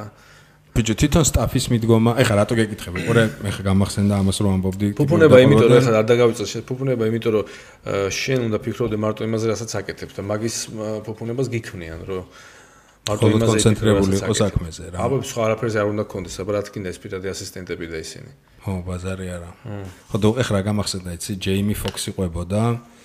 ეგ და ტომ კრუზი რო თამაშობენ ტაქსის მძღოლი რო არის? ჯეიმი ფოქსი ნანახი გააქვთ ჭაღარათმები რო აქ ტომ კრუზ კილერი რო არის ხო. და მანდარ ერთი სცენა მანქანა ყირავდება რა და ეხა უყურე წარმოგიდგე ჯეიმი ფოქსი როგორი სტარია? ხვდები ანუ ზესტარი არის რა მაგრამ ტომ კრუზის ლეველი იქ ჰოლივუდში რა რო თურმე ხვდები სუ სხვა ეს სხვა ლეველია მასონთა ლოჟა არის რა. და ოღონდ იქ უკვე ოსკარით არის ანუ ოსკაროსანია ჯეიმი ფოქსი ხვდებით ხო როგორ არტიზია საუბარი? ერთი სცენა იყო რომ გადავყირავდითო რა. ანუ ზედმეტი მოვიდა მანქანას გადაყირავდა და დავინახე რომ მთელი სტაფი მორბისო რა. ანუ მთელი გადას ოპერატორმა კამერა დააგდო იქ მორბიანო და ხო კარგად ავარ თუ არაფერი არ გჭირს რომ კაცი შვილს არ უკითხ ანუ პირველი რაც იყო რომ ჯეიმი ერთი წუთი გაიწია და ტომ კრუსთან რა რომ ხო ხო კარგად ხარ და მეც მეცხოვრები რა მეც კარგად ვარ. და შენ შენს კარგ ანუ დამოკიდებულებაზე იყო რა რომ ხელას შენ რო გაგითხარ ხო ხო შენ რა ქვია ხო ჯეიმი ხო კაი ბიჭი ხარ ხო. ანუ დაჟე ეგეც თარებს შორის ანუ ხედავ ხო რომ ხელა ის იყო. სტაფის დამოკიდებულება როგორი იყო რა? ანუ ეგ იგრძნობოდა რომ ღმერთმა გამოიარა სიტყვაზე კრისმა და დაანჩენი არტისტები რა. აი ეგეთი მიდი რეჟისორის არის ყველა სტრატეგეთი არისო იმიტომ რომ თვითონ ეგ კრისიც ქმნიდა. მაგიტო ვთქვი რომ სხვა იმეებთან შედარებით ეს ძალიან ცოტა ესეთ განსხვავებული ტიპია თქო და საღი და ის არის თქო რა ჯამრთელი მაგაგებით, იმიტომ რომ რა თქმა უნდა ეხა ამას ეხა ეზედმეტებოდნენ ეხა ბერნი რა, ეხა ხო ბაზარია. რა თქმა უნდა მაგას ლაპარაკი, მაგრამ თვითონ ეს არ ქმნიდა იმას, რომ აი რაღაცა ესეთი იყენებდა ამ პრივილეგიას ძალიან კარგად, რა თქმა უნდა მაგას ლაპარაკი. ისეც არ არის მართლა რომ ბარდილოზე ბლუდი დალიოს შენთან ერთად. ხო. ეგრე ნამდვილად არის და ვერც იქნება, იყენებს თავის პრივილეგიას, просто ყველა კარგად არის. მეც მე კარგად ვარ, მე ფესავით, მაგრამ ყველა კარგად არის ჩემთან ერთად. ესენი მონები კი არ არიან და მე ისა. ანუ ერთად ვართ ყველა კარგად. ხო ანუ მე ვჭამ იმას ოღონდ მე ფარაონი ვარ ხო აი ყოთე მე ვჭამ ლობსტერს და თქვენ პურს ძიძგნით ეგრე არა არა არა არა არა ვითარ შემთხვევაში მაგრამ ნუ იმიტომ რომ ხა ჯერ თვითონ პროდიუსერიც არის ფილმის. ა თვითონ აბახო. ხო, ნახევა ნახევარია დიდი ნაწილი პროდიუსერია ფილმის და მე მეორე ამ ფილმის ყურების ამ ფილმს ამის გამო უყურებს ხო ხალხი? შესაბამისად მოდი და ნუ შეეზედმეტები ახლა ხო, არა ბაზარი არა. მაგრამ მიუხედავად იმისა, რომ დავუშვათ პირველად ვიყავით ამ ხელა შანსი არსებობდა და ისა მე რაღაცა დიდი წამით არ მიგძუნია რომ რაღაცა ზედმეტი ზედმეტი კი არა პირიქით იმ ხელა რო გეკითხებიან და იმ ხელა პასუხისგებლობა იყო იმ პონჩი რომ რო გეკითხებიან დავუშვათ იმიტომ რომ ახლა ქართველებს ეხებოდა რა ხანა კულტურას ეხებოდა ამიტომ გვეკითხებოდნენ ჩვენ როგორ ფიქრობთ და ძალიან ბევრი კონსულტაციები და რაღაცები. იქ კოჯორი როგორ გაეპარათ არ ვიცი მაგრამ აი გუნდა მეთქო ცოტა მეტი რისერჩი ჩემი და სვანეთს ანახები და კოჯორი წარწერა ხო კოჯორი იცი რა იყო? კოჯორში სცენარში კოჯორი ეწერა. ხვდები? მე რო მაგას აეჭრა და მე ეს რადიანი რაღაცები მეთქი თიდან არიან თქო სვანეთიდან თქო და ეს სვანეთის ეს top shot-ი თუ რაღაცა და ქვია მაგას crane shot-ი სად დაიჭირეს იგი არ ვიცი თუ საქართველოს არ ყოფილა ნეგენი. რა გადაუღიათ? რაღაც იყიდა ეთქობა გოჯორთან უცბად რა. მნიშვნელობა აქვს. ეგ ეგრე მოხდა. და ის ეს უცბად მიაბეს იმიტომ რომ ვერს ეთკინა გული. ხო მარტო 3 მილიონი კაცი ეთკინება გულიო. სულ რაღაც სულ 3 მილიონი ვერ გავიგებთო ჩვენ. არა უშავსო რა ბიჭო, მომიყევი. მაგრამ ბევრი იყო ის რომ სულ სხვანაირად უნდა ყოფილიყო და რაღაცნაირად ძალიან მაგრა წამოყვნენ მაღაზე რა. მაგალითად, ანუ გისმენდიყავით, მაგალითად უნდა ყოფილიყავით პირველ სცენარში მამედოები გვარად, ნახევრად სული წარმოშობა უნდა ყოფილიყო რაღაცა. რატო ჟღერადობა მოწონდა? სულადაც იყო რაღაც ტექსტები და მეთქი ეხა просто ძალიან არასწორი იქნება იქ თქო. არასწორი იქნება იმ კუთხით, რომ ქართველი თამაშობ ცუდ დაუშვათ აზერბაიჯანელს და ასე შემდეგ რა. ხო, ბაზარი არა. არა, იცი რატო, იმიტომ რომ რეგიონის ამბავში მართლა მნიშვნელობა არა აქვს, აი ინდოეთში და კორეაში და ასე შემდეგ, ჩინეთში და ასე შემდეგ, სადაც გადის ლათინო ამერიკაში. ვინ არის აზერბაიჯანელი და ვინ არის ქართველი რაოდენ მტკივნელათაც არ უნდა ხო აი მართლა მნიშვნელობა არ აქვს ისეთი ის შეიძლება ისე ისე გაივლის და გატარდება ეგ როგორც ერთი როგორც არაფერი რა.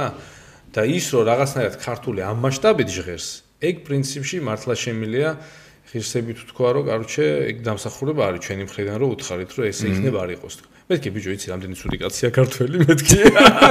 აი პირიქით უთხარი.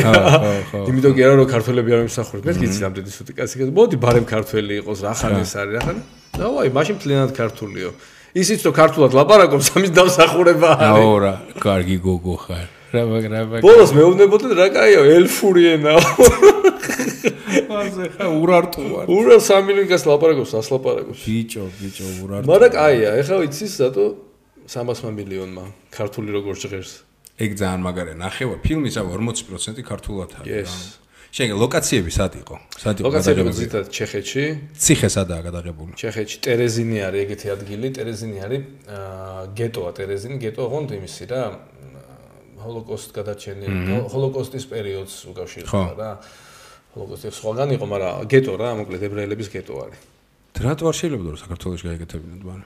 არა როგორ არ შეიძლება და მან მარტო იმაზე არ არის რომ საქართველოს მინდა გადაღება მან ბევრი რაღაცა უნდა უგიწყობდეს ხელს რომ გადაიღო ჯერ ინფრასტრუქტურულად არ არის ჯერჯერობით საქართველოს ხო ეხა როგორც იმაშვება რა ეხა რა მიმართულებაც აქვს კინოს და ზოგადად კულტურას კიდე кай ხანი შეიძლება აღარ კონდეს შენენას ა შენენას თქო არა არა მართლა მომბო მაგაზე ახუმრობ იმიტომ რომ ეგეთი უკან გადადგმული ნაბიჯები როგორც ეხა არის მე დიდი ხანი არ მინახავს მართლა და აი ნახდათ მგონია რომ რამე კი არა პროსტა აი შეიძლება ისე ძალიან არ მინდა რომ ეგ მოხდეს რა ხო მე მგონია რომ უკვე ხდება სამწუხაროდ მაგრამ ეგრე არის იმიტომ რომ მაგას ხო ეს არ ეხება მარტო დამოუკიდებელ კინოს დამოუკიდებელ კინოს კინო საფრთხეში არის, მაგრამ კინოზე მეტად საფრთხეში არის ზოგადად კულტურა. გელათიც ჩამორეცხილია და ყველაფერი გელათ ჩამორეცხაზე მნიშვნელოვანი არ არის კინო რო საფრთხეშია. სიმართლე რო თქვა რა. შემ მე ვერ გადავიღებ კინოს, მტკივნეული იქნება ჩემთვის დაუშვათ და ჩემი მეგობრებისთვის რა და პრობლემაა რა თუნდა მაგას ლაპარაკი და მაგრამ ნუ რაღაცა ყველა მიმართულებით რომ მეტასტაზებით არის გასული რაღაცა ხო? ეგ ეგ არ შემელო ხო რა მეთქვა რა. არა დაიცალე ძმო დაიცალე. ეგ ეგრე არის. და შენ ფიქრობ რომ ეს კომუნიკაციაში დაძნელებს? ანუ აი ესე დიდ კეთყვი ახლა რასაც აი მაგალითად სიტყვაზე გითხრა რა. დაუშვათ ჩამოვიდა იმ რა პირველი unity არის რამდენიმე unity ხო? პირველი unity მეორე და splinter unity splinter იღებს დაუშვათ აი ამის აღება რაღაცა ნარჩენი სცენები მეორე unity იღებს სტანტებს და რაღაცებს ასე შემდეგ რა. და პირველი unity-ში არიან superstar აი მაგალითად Chris Hemsworth და რაღაცებს პირველი unity იღებს. პირველი unity-ს რო გაუწიო მაგალითად რო შეგეძლოს პირველი unity-ის მართვა უნდა იცოდეს ზუსტად ისეთი ინფრასტრუქტურა უნდა კონდეს და ისეთი სტუდიები აწყობილი და ისეთი მენეჯმენტი და ეს ხალხი დატრენინგებული პირველ იუნიტთან იცოდნენ კომუნიკაცია, ხო? ამას ძალიან დიდი გამოცდილება უნდა. მესმის რომ ეს ეს ერთ დღეში არ ხდება და ეს უნდა იყოს. მაგრამ ყველაზე დიდი ერთ-ერთი რაც არის, არის უსაფრთხოება, safety, იმიტომ რომ როცა ჩამოდის ის ადამიანი, მაგალითად ტომ კრუზმა რო გადაწყვიტოს საქართველოსში ჩამოსვლა აა და თავარ ქუჩაზე ისინი რა ქვია მითროცემდნენ ჟურნალისტებს როცემდნენ. აი ეგეთი რაღაცა რომ მოხდეს ერთი თვით ადრე, პროექტი დაკენსელდება. თავარ ქუჩაზე წარმოიდგინე ჟურნალისტებს ცემს ვიღაცა ექსტრემისტული სასტავი. ხვდები და პოლიცია ვერ ახერხებს ამის ამ ქაოსის დაწყნარებას და რაღაცას, ხო? всё ეს ნიშნავს რომ არ არის სტაბილური გარემო და всё პროექტი დაკენსელდა. მეგა მეგასტარი ვერ ჩამოვიდა ამას რომ რამე მოუვიდეს, რას მელაპარაკებითო? ვინ მაგას ვინ გააკეთებს? შესაბამისად, მან მარტო არ არის ის, რომ აა 25%-ს უკან დაგიბრუნებთ ქეშრიბეითი გვაქვს. ქეშრიბეითი აქვს რამდენ ქვეყანას იცი ევროპაში? სულ 3 თუ 4 ახერხებს ჰოლივუდის იმის მიღებას. ქეშრიბეითი რომ მარტო იყოს და ინფრასტრუქტურა და მარტო ფული მაგდა. ფორსაჟზე როგორ შეიძლება? მეორე იუნიტი იყო ფორსაჟზე. ანუ სტარები არ იყვნენ ეს ჩამოსული. არა, არ იყო ჩამოსული. მეორე იუნიტი იყო სტანტები იყვნენ და ძირითადად აკეთებდნენ ამ იმებს რა. სულ რამდენი იუნიტი ერთადაც ვითხარი? არ ვიცი მე პირველი არის ესე იგი ეს სტარები ძირითადი პონტი მეორე სტანტები მესამე ნარჩენი კადრები რაღაცა აი სპლინტერს ეძახიან მესამეს. მე როგორც ვიცი ეგრეა ხო. ხო და აი მაგებზე არის დამოკიდებული. და კიდე ბევრი დეტალი რომელიც ახლა რო აღარ არ იქნება საინტერესო ხე იმისთვის შენ მოყურებისთვის ახლა ეგენ და კატეხა მე რატოღაც მახსოვდა რომ პირველი როგორც ახლა გავიგე იუნიტები ვაფშე არ ვიცი რა მოგატყუა პირველი იუნიტი იყო ჩამოსული აღმოჩნდა რომ არა არა პირველი იუნიტი ნიშნავს რომ სტარიც ჩამოდის შესაბამისად მაგის ეგრო ვინ დიზელები არ ყოფილა? არა. არც ვინ დიზელი, არც ტურბო დიზელი, არც არც დიზელი არ იყო, არავინ არ ყოფილა ჩანს. ანზორ დიზელი არავინ. საქართველოს მანდ უქნეს, თუ უქნეს ნახე ხო, იმის რა ქვია, მეთხი მოყმის მერები შატლი რო ეშვება, ანუ სადრა ტერიტორიული გეოგრაფიული პონტი. მანდ ერთი კოჯორი გაეპარათ. იქ ვაფშე სხვა საქართველოა. უიმე იქ ვინ იყო ეხა მაგის მომკითხავი ეთყობატა. ვაფშე სხვა საქართველოა. ე ბიჭო, ე ბიჭო, არ მოდუნდეთ ესე ვიყავით. არ როჩე. იცი რა მითხარი, პრე-პროდაქშენი და დაწყებული პოსტ-პროდაქშენიდან უყურებ სულ ჯამში პროექტის შემთხვევაში ამდენი ხანი იყო? წელიწად ნახევარ წელიწად ნახევარ იმიტომ რომ მე ჩვენ რიშუთი გქონდა კიდე დაუბრუნდით ერთი თვით ანუ? რაღაცა სცენები და დაამატეს. ჰმ. ამოდენიმე სცენა დაამატეს და ამდენიმე სცენაში რაღაცა ეპიზოდები სხვანაირად გააკეთეს. იმიტომ ეგენ როგორ აკეთებენ? მე რიცი სიგიჟე არის, აი მაგის მართლა უნდა კონდეს ფუფუნება, თუ სხვანაირად როგორ უნდა გააკეთო. მე დავუშვათ ხო გაკეთდა კათი რა, ისეთი რომ შიდა ჩვენება გაკეთდა. შიდა ჩვენებას ეძახიან ამ სფეროში მომუშავე პროფესიონალებს ჯგუფს და ასე Netflix-ი მოვა დაუშვოთ თუ Netflix-ის არის და და კინოში დგება. ერთი 400 კაცი უყურებს, 400 კაციანი დარბაზია, ხო და გაივსება ეს 400 კაცი.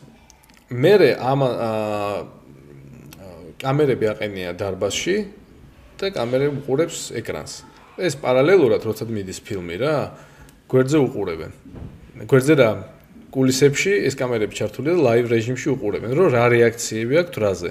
ფოკუს ჯგუფის პონტია. ფოკუს ჯგუფის პონტია, მაყურებელს ლაივში რა რეაქცია აქვს რაზე. მე გარეთ რო გამოდიან, კიდე პროცენტულობას ადგენენ რა. ფილმს მაგის მიხედვით შეიძლება აბსოლუტური ბიზნესია. მაგის მიხედვით Netflix-ი ხვდება რომ ეხა კიდე შემიძლია დავხარჯო ერთი 10-20 მილიონი და ეს ავწიო ეს პროცენტულობა, იმიტომ რომ მე მივხვდი სად ეხა არის ასაწევი და რა არის გასაძლიერებელი. მიღის თუ ბანემ ესევე გაუშვა. ამათ თქვენს რომ პირველმა კათმა დაწერა წარმოიდგინე 85% თუ რაღაცა. ხო. და extraction-ის პირველი სერიის მესამე კათს აქვს დაწერილი 84. ამა პირველმა დაწერა 85. იმდენად კაი იყო რომ დაუშვათ Netflix-მა თქვა რომ ოკეიო რა, გავაკეთოთ reshoot-იო და გააკეთეს reshoot-ი ერთ თვიანი, ყველა ჩამოიყვანეს. ეგ ნიშნავს ალბათ 20 მილიონს. ერთი თვის განმავლობაში და კარჩი ყველა ჩამოიყვანეს და მე შემდეგ მეორე კათმა დაუწერა 93% და всё ეგ არისო. შე გადახმოვანება რაღაცები არ ქონდა. გადახმოვანება იყო უკვე პოსტში რა. ამერიკელები ხო ხმას როგორ აკეთებენ და ისა. მან პოსტში ფლიანტი წმინდება ხმა და ყველაფერს ხმა კეთება მე ცალცალკე. მოიცე რას ნიშნავს ფლიანტი წმინდება ხმა? ანუ ვაფშე საუნდი ეს არ არსებობს. ანუ ეგენ ყველაფერი იწერება. Ambience ე რაღაცეები ყველაფერი იწერება, ეგ ხო? ყველაფერი იწერება, მაგრამ მთელი ამბავი აი რატომაც არის, რომ ხმაში მისცეს იმას ოსკარი. ხო, სულ მიკვირდა ხოლმე ეგ რა ჯანდ ანუ აი, ხმაში აი ჰოლივუდი არის ეხა აი რა ხმა უნდა იყოს ფიქრობს ხო რომ ეს შუა დიალოგის დროს უკანისმოთესო დედა ნუ მერეკავ ვამონტაჟებ აი ეს არის ანუ აი ეგეთი რაღაც არ მოხდა ანუ აი რა რა უნდა მოხდეს მე ვთქვი რას ისავს ხმაში აძლევ ანუ ნოლიდან ქმნიან ვაფშე მთელს მე ხო ყველაფერი მაქვს დავუშვათ ამის ambience-იც მაქვს ისიც ესეც და მე მე ამ ფეხის დაბიჯებების გაძლიერება თუ მინდა ისა ეს ანუ მე მე ამ ჩემი შემოქმედებითი პუნქტია რომ ეს გავწმინდო და ფოლი არტისტებით იმით გადახმოვანებით ამ ყველაფერი ავაწყო მე თავიდან რა. ის რა სიგიჟეა ეგა ურადერსკია ევროპაში მაგას ესე არაკეთებ ევროპაში გაგხმა და იმ ხმას წმენდა და იმ ხმაშივე მუშაობ და აქ მინდა რომ მოვიგონო კიდე რაღაცები ხმაში შემიძლია რა.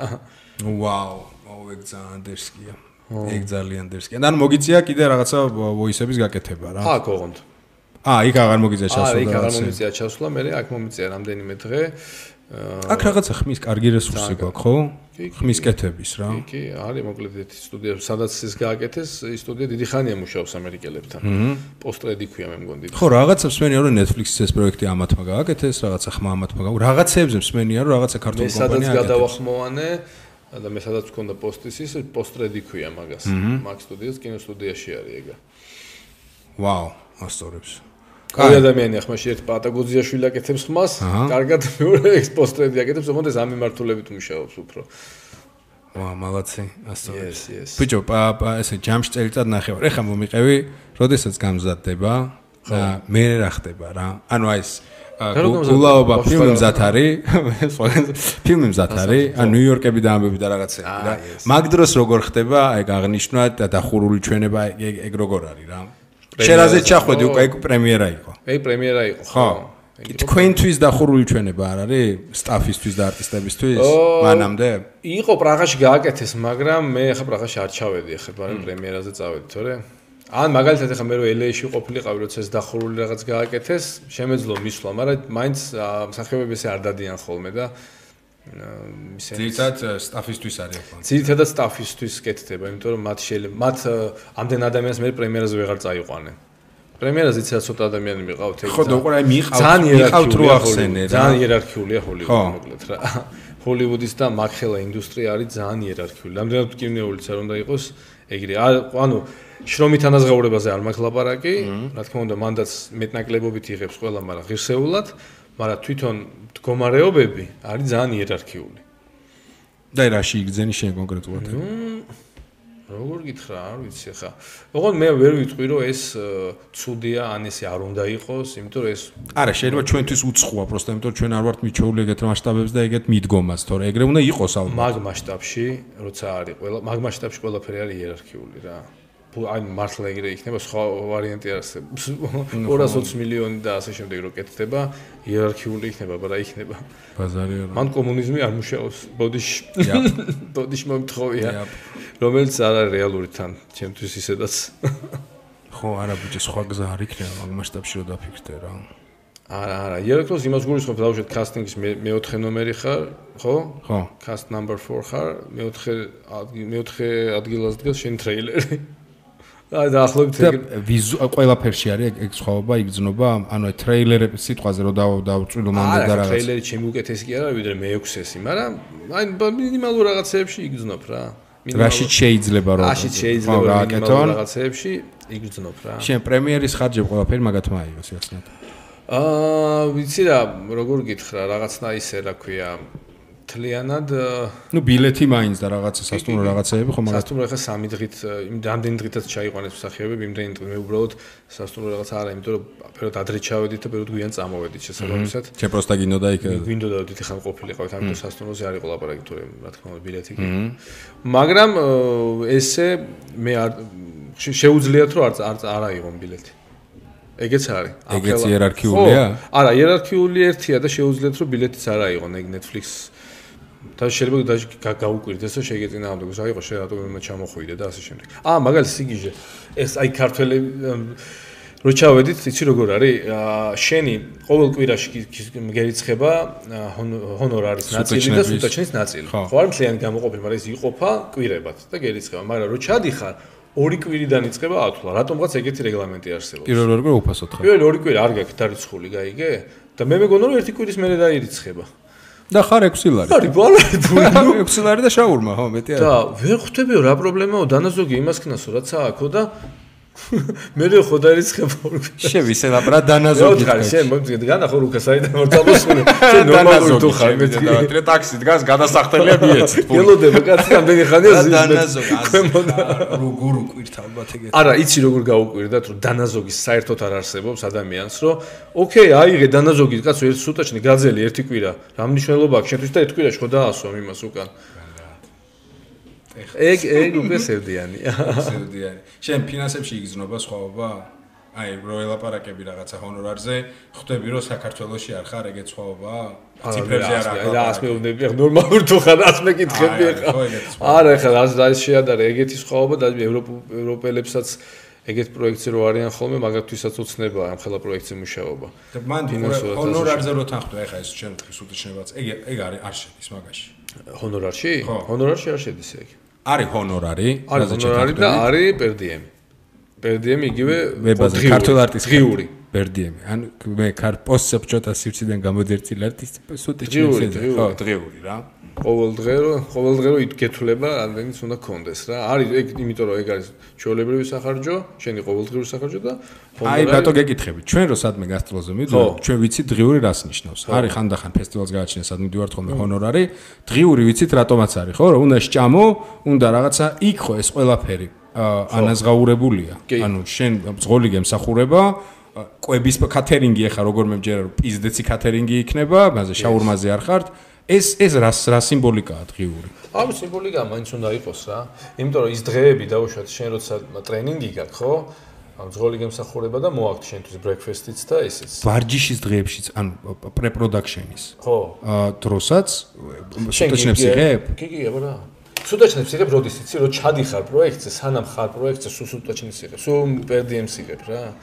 იმიტომ რომ შენ რომ მიდიხარ, გადაღება დღე კი არ ითვლება. აი ხო, მაგ მაგიტო გავშტერდე, გადასაღები დღის. გადასაღები დღით არავინ არ თulis მაგას. არა, ეგ ეგ ძალიან მნიშვნელოვანი რამეა სხვათა შორის, იმიტომ რომ ხუთი თვე თუ უნდა ვიყო პროექტზე, მე ხელს ვაწერო ხუთი თვე არსად არ მივდივარ.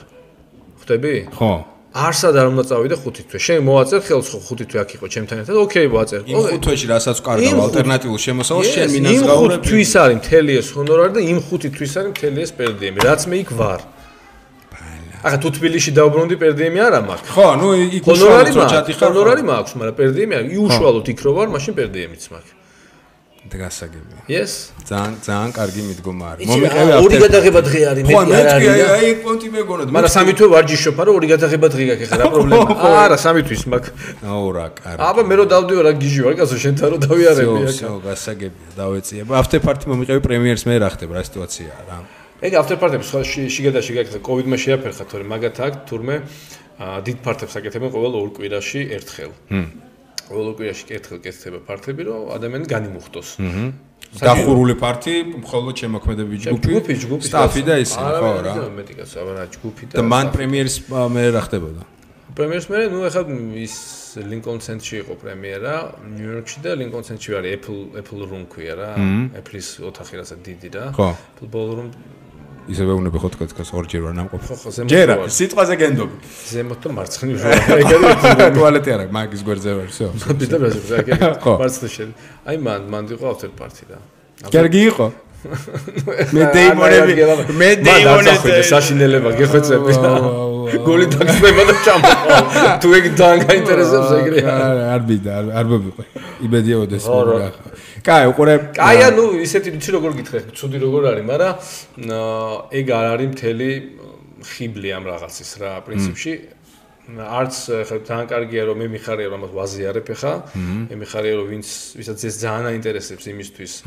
შეიძლება ერთ სამი სამი ადამიანისთვის მაინც თუ რაღაცა ძალიან საინტერესო ჩაიჭირა. ძალიან ბევრისთვის იმენა გეუბნები ეგ მიხარია ვიღაცას თუ ადი შენ დედასვატე თუ თქვა ესე ეგეც ოკეია ოკეი რა ვქნა ხა რამდენი ლაპარაკი არა არა მე ზუსტად ვიცი მაგრამ უფრო დიდი მნიშვნელობა აქვს ჩემთვის პირადად ეს შედეგად თუ ამას იწევს ზოგადად გზის გახსნის ამბავში და ქვეყნისთვის თუ ასე შემდეგაც იმის შედეგად თუ ეს ამას იწევს რა თქმა უნდა ორმაგად მიხარია მაგრამ უფრო მე ჩემთვის თავარი ალბათ არის ის, რომ რაღაცა პროცესის ნაწილი ხდები, რაღაცის დასაწყისი არის დაუშვათ ეს, რომელიც რომელსაც უნდა ძალიან დიდი შრომა, ნებისმიერ ანუ ეს არ არის destination, რასაც ეძახენ, ეს არ არის ადგილი რა, სადაც მიხვედი, გაჩერდი და გეოგრაფიული ადგილი და всё ეგ არის.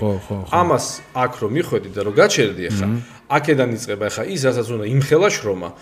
რომ აქამდე რო არ მისულიყო მაგხელა შრომის გაწევა არ მომიწევდა რა. აი მაგაზები ბაასოთ რა. მორჩა ეხა ეს ყველაფერი რაღაცა ეგ აუდიშნებზე ვიყავიო. ა მე როგორ ხდება რა აგენტი, ყავს აგენტი ალბათ, რომელიც რა შვება. ხო.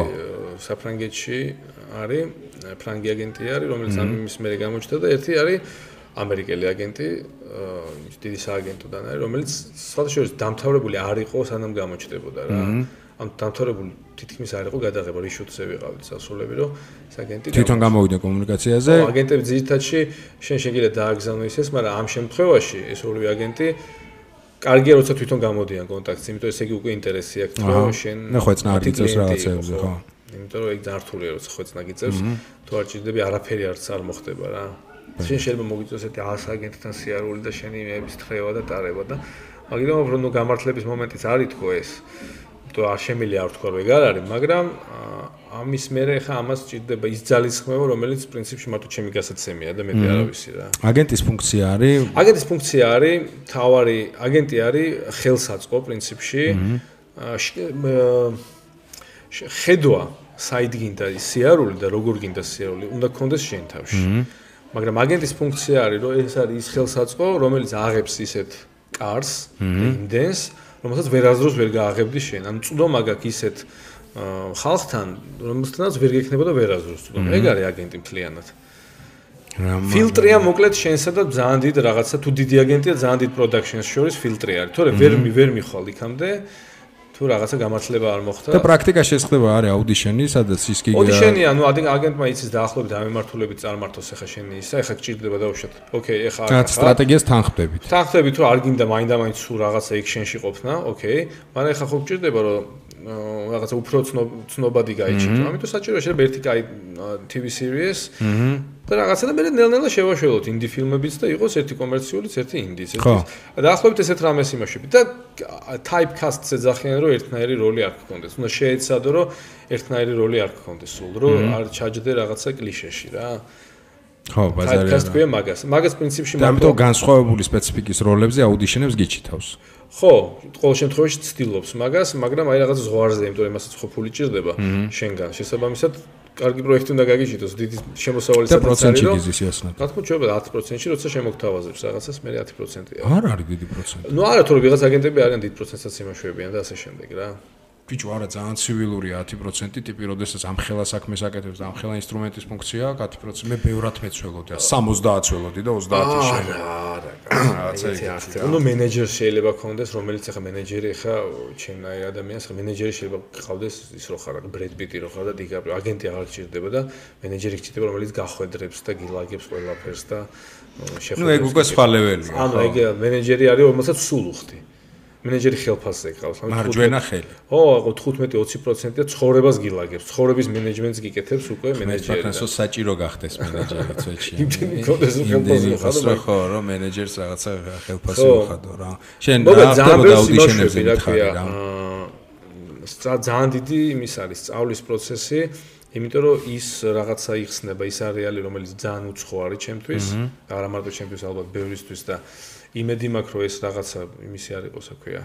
ხე მე გამომდის, მაგრამ ყველასკელი ეს მე რომ ფეხბურთი საქართველოს ფეხბურთელები ყოფილა. ო, მე ერთმანქანას ეგრე იყოს. იმედი მაქვს რომ ამ რეგიონისკენ და იმისკენ ბევრმა დაიწყოს გამოხედვა და გახდა საჭირო ძალიან ბევრი ადამიანია რომელსაც ძალიან ღირსეულად შეუძლია თავის წარმოჩენა აქედან. კი, ბაზარია. ჩემ თაობაშიც ზემოთაც და ქვემოთაც მგონია და რა, იმედი მაქვს რომ ეგრე იქნება. ეხა არის მაგრამ შენ მე რაც ვეხება მე უნდა ხბები შენ შენი გაკეთებული აქვს და არა მე უნდა ვიმუშაოთ ხო კაცო ხო ხო ხო საკეთებელი არის რა შენ არის რამე ახალი პონტი? თუ ჯერ არის. ეხლა რაც არის, ეხლა დიდი ისინი გაფიცვები ჰოლივუდში, მაგის გამო. გილდიის თემა. გილდიის თემა მსახიობების და მსახიობების შეუერთება რა დაიწყეს იმ სცენარისტებმა რა. სცენარისტებმა დაიწყეს, ხო? სცენარისტებმა დაიწყეს და მე მგონი ეხლა უკვე მოლაპარაკებები არის და ძალიან ბევრი პროექტი გაიყინა მაგის გამო. ძალიან ბევრი. 85% ჰოლივუდ გაჭძინავს, არაფერი არ ხდება აბსოლუტურად. ან დაკენსელ და ან დაპაუზ და და გაჩერდა ყველაფერი. მე აუდიშენები უფრო მეტი მანამდე მქონდა, ვიდრე ეხლა. იმიტომ რომ ეხლა არაფერი არ ხდებოდა რა აუდიშენები მქონდა. ეს აუდიშენები იყო type font-ის გაგზავნა ამ თუ უშუალოდ ჩასვლას ხო self tape. არა, არა, სულ self tape-ები მაქვს გაგზავნილი. სულ აი 6 აუდიშენი მქონდა, 6 self tape. მოგონ მე თან იმას აწერ ხელს რა გააჩნია ხა პროექტს რა პროექტი მოდის 1 2 3 ისეთი მოვიდა ხელი მოვაწერე გაუთქმელობაზე მაგალითად რა ასიცი ანუ არ შემეძლო გათქმა და სცენარი მომეყოლა ვინმესთვის რა სცენა გავიარე და უშოთ და რა ეწერა ამ სცენაში, იმიტომ რომ კონტრაქტს მოვაწერე ხელი გაუთქმელობის, ხელშეკრულებას. მიუხედავად იმისა, აგიყვან არა აგიყვან, შეხება რო ქონდა ამასთან. აბა, გაუთქმელობას აწერ ხელს და მე მოდის შენთან შენი ტექსტი. ხტები? იმიტომ აი დაახლოებით რა რიმეებზე იცი, Marvel-ზე რო გქონდეს და რაღაცა ზეგით რაღაცები მოდის. Marvel. Marvel-ზე იყო ერთ-ერთი სუაჩებს. გაეძრე რა მარველში ბიძი. ხა გაჩერებული არ ვიცი მე ვარ თუ სხვა არის, მაგრამ მიდი ბიძი მარველში რო გაიშიცეს რა მაგარი ვინ არის ეგეთ პერსონაჟი ვიზაც შეიძლება ხა შენ. ეხლა რა სიღებენ იმისთან გამომდინარე უნდა. ბევრ სიღებენ, მაგრამ ბიჭო, მან ხო ისეთი თემა არის რა, მან და მუცხოელება შენ აი ეგეც სტრანი ფონტი რა არის, იცი რომ? აი ხ მარველში მაგალითად რა. ვიღაცა სხვა რეგიონიდან, კი, გაც სხვა რეგიონიდან რო ამატებენ სუპერგმირს სიტყვაზე, რომელსაც ნუ კომიქსში გაправებული აქვს რო იქაური სუპერგმირია რა, მაგალითად ისრაელიდან არის ვიღაცა, იმას ბექგრაუნდი კონდეს და იქიდან არჩევ. ну ხა ქართველი სუპერგმირი არსად არასოდეს არც ერთ კომიქსში არ დაწერილა. ხვალმენი. დღეს არ გააკეთებს ხო გააკეთებს. იდეალური ქართული სუპერგმირია ბაზარი არა ანუ მაგ დროს როგორ ხდება აუდიშენი? ანუ შენ უკვე ის კლიშე რო რეგიონს წარმოადგენ ეგ პონტი აღარ არის. არა ქართულის ქართულს არ ჩასვა არა მე ვიძახი აუდიშენებში ეს კლიშე რამდენად მოყვება რა რამდენად არა აუდიშენებში ეგ არ არის კაცო. აუდიშენზე შენ აკეთებ რა როლიც არის იმ როლზე აკეთებ იმას. ეს უბრალოდ შენ რო წარმოადგენ ამ რეგიონს შენ რო მარტო ამ რეგიონში გიცნობენ ეს მე ფიქრობს პროდიუსერი ამას რომ შენ ამდენი ადამიანი შეგხედავს თორე. აუდიშენზე იმაზე რომ როლზე აკეთებ შენ განაცხადს, ეგ არ არის გათვალისწინებული. თუ არ არის კონკრეტულად რომ დავაი ქართულად ილაპარაკოს, როგორც იყო ახლა აქ. შო, მივხვდი. შენ ახლა ფიზიკურად ვთქვი პროაქტიურად უფორმაში იყო, ინგლისურზე რამე შვები? ინგლისურზეც შვები და ფრანგულზეც შვები ნელ-ნელა. ანუ რაღაცა დაიწყე ცალკე მომზადება გამტკიცება პონტის რა. ხო რა. ფრანგული იცი შეჭ? არ ვიცი არა და მინდა ვიცოდეთ. არ ვიცი არა. მინდა ვიცოდეთ თქო რა, მაგის თქმა მინდა. რომელიც კაია რო ვიცოდე ხ კიდე ერთი. მოთხოვნადი პონტია ფრანგული? ერბული მიმართულებით. დიდი დაფარო აქ და ასე. ხო, ევროპულის პონტში ხო ბაზარი არა. ხო, იმიტომ რომ იქით იქით არა, არა, იმ იმიქით არა კაც. ჩინურს მიაწეკი. ეგ იქით მეაწეკი. ეგ კიდე იქით არის. რაში დამჭირდება არის ჰანჟოუს მერად თუ ვიყარ კენჭი არ ვიცი. იოსი იოს მერი რო გაიჩი. გასოს გამოკრული იყო მაგმედის ისინი ჰანჟო. კი, ბიჭო, კი. ჩინეთში ამხელა პლაკატები იყო გამოკრული. ჩი ამხელა თეატრები იყო თვითონ შენობები რა. ამხელა დარბაზებში ვთამაშობდით. პოსტერები. ეხა რას ვეძებდით? კაი გადასვლა იქნება. გახსოვს დოშირაკები რო იყო, ხო იცი? დიდი 100 100 დოლარი როღებდა 10 კაცი არის ამხელა Amazon-ზე რაღაც პროექტს ვიწყებ და Amazon-ზე ვერ ვიშოვე გეხვეწებით. Amazon-ზე თუნა კაი გადასვლა იყო ძალიან ტიპს რაზე ველაპარაკებოდი? დოშირაგზე გადასვლა რამენი მინდა დიდი? აი 10 კაციანი რამენები ჩინეთის მაღაზიებში ნახულობდი Amazon-ზე ვერსად ვერ ნახე პროექტისთვის ჭირდება. თუ ვირმე ნახავთ აი ამხელა ხუთში არის 10 კაცის ზახოდი რამენები. გთხოვთ Amazon-ზე ან eBay-ს სადმე ლინკი თუ არ ჩამიგდეთ. ლირიული კვერცხი გადახვევა. გასამობდი? იმას ვამბობდი, რომ რა იყიდე ლობსტერი, რაღაც ხედრის გემო რო ქონდა. არა, ხედრის გემო კი არა, ეგ როგორ იყო ისი? მეზობლის გემო რო ქონდა. ეგ სუპი იყო. სუპი თუ რაღაცა იყო უბედურება. არა, არა, უბედურება გეტყვი რატო იყო. მან იყო სოკოები, შავი, მაგრამ ჩინეთის ლოგივსაც ნანახი გაქვთ არის ეკადრი, რომ აი ამ ხელა რაღაცა ასორტი ვიყიდე სიფუდების. შენც იყავ. სიფუდების და ცელოფანი ქონდა გადაკრული. გადაკრული და იმ კაცმა იქ რო ვიყიდე, მოხსნა და წყალს ასხავდა და მე უთხარი, რა საკეთებ მეთქი, წყალი არ დაასხა თქო. შენთვის კაიაო ხო და იმ ტიპა კი გავხედა რომ ესო ვერ არის მაგრამ ეთქვა სახში დაასხავსო და გამომატანა. და მე დაიწოდა რომ სახში არ მიდიო არ მიდიო სახში მე ამოვიტანე და რო უსწუნე გავდა ყდარს ანუ მართლა ლეშის წუნი ქონდა და. ვინ შეჭამს ლეშის წუნიას მეთქა ბეგალა მე შევჭამო და გაგახარებს ღერთი მეოთხე და ჭამა.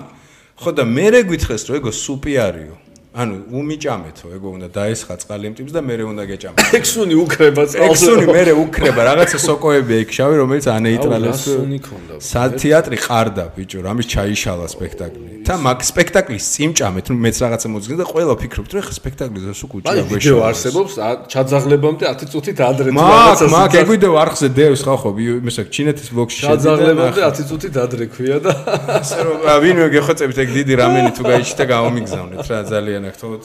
აი, ტოშრი. მაგარი. აა გამისწორდა რა როგორ ასწორებს ეხლა რაღაც მგონია რომ თან იმდენად ხვდები რომ რეალურია ეს ყველაფერი მაგრამ იმდენად რამდენიმე წლის წინ ეს იქნებოდა რაღაც ფანტასტიკის ჟანრიდან ეს დიალოგი რა მიხთ იმდენად ფანტასტიკის ჟანრი იქნებოდა რომ აა არ ვიცი რა გითხრა მთელი გულით მისწორდება ანუ აი როგორ მეამაყება და მისწორდება ისივე რა გიხსენ მე მჯერა რომ ეს მხოლოდ დასაწყისია. იმის ჯერა რომ შენ არ დაიშურებ სახეს გაიგლიჯავ რომ რაც შენ შენგან რაც მოგეთხოვება ვიცი რომ რაღაცა 101%-ით გააკეთებ რომ ეს მხოლოდ დასაწყისია. მეტი პრინციპში რა შეგიძლია რო არა არაფერი ხო? სხვა უკვე თავზევე ძალა არ არის არა მეტი ზოგადადაც რა შეგიძლია არაფერი იდეაში ცხოვრებაში ეგაა რომ შენ შენი მაქსიმუმ დააკეთო რასაც აკეთებ იმაში რა აუთკამს რასაც ეძახიან შედეგს მაგას არ ინერვიულობთ. ხო აზრია მოვა, მოვა. მოვა მოვა თუ არა და ხო და ხო კარგად მოდის რა აშკარად. მოვა და ხო აქ არის მოდი რამე სხვა რამეზე ფილოპოტი გინდა დავაი როგორ რაზე რაზე გინდა ვებაზე წორს რითი იპარსო მაგარი კვერცხი კვერცხი გადასვლა იყო შენ ვისა ოჯახის თემა მითხარი რა ბავშვი როგორ არის რა მხელა რა ბავშვი მაგრამ წერა ნარუტო ევასე ბავშვი შეგენაცვალე ნარუტო ხო ეხლა ძალიან დიდი არის ძალიან დიდი იმ ხელა ეხა? 11 სამარა 14-ისას გავს აი კიდე სხვა მომენტი. ამდენი წელი გავიდა თო ეხლა რო განახრა წავსული ვიყავი ეხლა ერთი 10 დღით ჩამოვედი და სახლში რაღაც დამხვდა სხვა ჩემი ძოლის დაკალი დამხვდა სამწოლილი სახლში ეხლა. როგორ არის ყავს ამ ყველაფერს ეხა? აა ნატაში ჩართული იყო ამაში ნატაშკა ძალიან ისე რა იქაც იყო ამის მონ ნაწილი იყო და პრინციპში მაგარია რომ ეს ნახა იმიტომ რომ ის არ არის რა. გონია რომ სწორია რომ ესეთი რაღაც. ნუ ჯერ შანსი მიეცა და რა თქმა უნდა სხვანაირად როგორ იქნებოდა მაგრამ მე მეორე ცო პრემიერაზეც რო იყო იქაც ისინი ყველა რონა ინგლისურად ალაპარაკდა როგორ იცი მე არ მეგონა აი ხო იცი თვითონ რო ალაპარაკდება ინგლისურად და ეტყობა ეს Netflix რო უყურა უყურა უყურა და ეს რუსულიც ხო ეგრე გქონდა სწავლი ვა ბიგ ბაზარი არა ეს ეს ენა. ეს ხო ეს ესე ენა ეს ენა ხო ეგრე გვაქვს გვაქვს კინოები და რაღაცები. რაღაცა იმაში რო უყურებდით ხო? რომელიც პირდაპირ ჩაჯდა ყურში და შესაბამისად ამათთან ეს ინგლისური არის აი სხვანაირი აზროვნების ანუ ტვინი აი ვიჩი როგორ აკეთებს ანუ ინგლისურად ალაგებს წინადადებას და მე თარგმნის ახლა ქართულად. დაახლოებით ეგეთი ისა აქ რა. ო რა კაი ესე იგი ვაფშე პრობლემა არ ექნება გალაპარაკება უკვე ჩავით პირველი დღე იყო იმისი მაგის ასაკში ნიუ-იორკში აღმოჩენილი ყავი პროსტა შეიძლება შოკისგან აი ну არ ვიცი ნაწილება დავშლილიყავ პირველი დღე იყო რომ ვაუ. რა მაღალი შენობებია? ა და მეორე დღეს ერთი წამით არ მქონდა შეგრძნება რომ ეს აქ არ ცხოვრობს ეგრე აკლიმატიზაცია კი გაირო არა. ორ წამში ხო რამე კი არა, პროსტა ერთი წამით არ მქონდა შეგრძნება რომ ეს აქ არ ცხოვრობს. აი მეტროზე გააბ ჩავიდა, იქ ამოიღო, იქის გა. ვაფშე პრობლემა არ არის, ვერ ხვდება რატო შეიძლება იყოს ახლა ეს ესეთი ისა რა. ვაფშე სხვა თაობაა ბრატ ვაფშე სხვა თაობა არის ძალიან მაგარია მერე ასწორებს რა აბა, რა უნდა ამ გეზით არის არტისტობის გეზით არის ამერიკის რა ასაკი. საწყვეტ არა ვაფშე ზოგადად პროფესიის პონჩი აა, ეგ ძალიან ადრეა ჯერ. ბალეტის თემა არის ხო არა, ბალეტი მორჩა დამთავრდა ალბათ მის ცხოვრებაში. დახურა დახურა დამთავრდა მის ცხოვრებაში, მაგრამ კარგია იმ პერიოდისთვის, ამ პერიოდისთვისაც იყო ეს რა.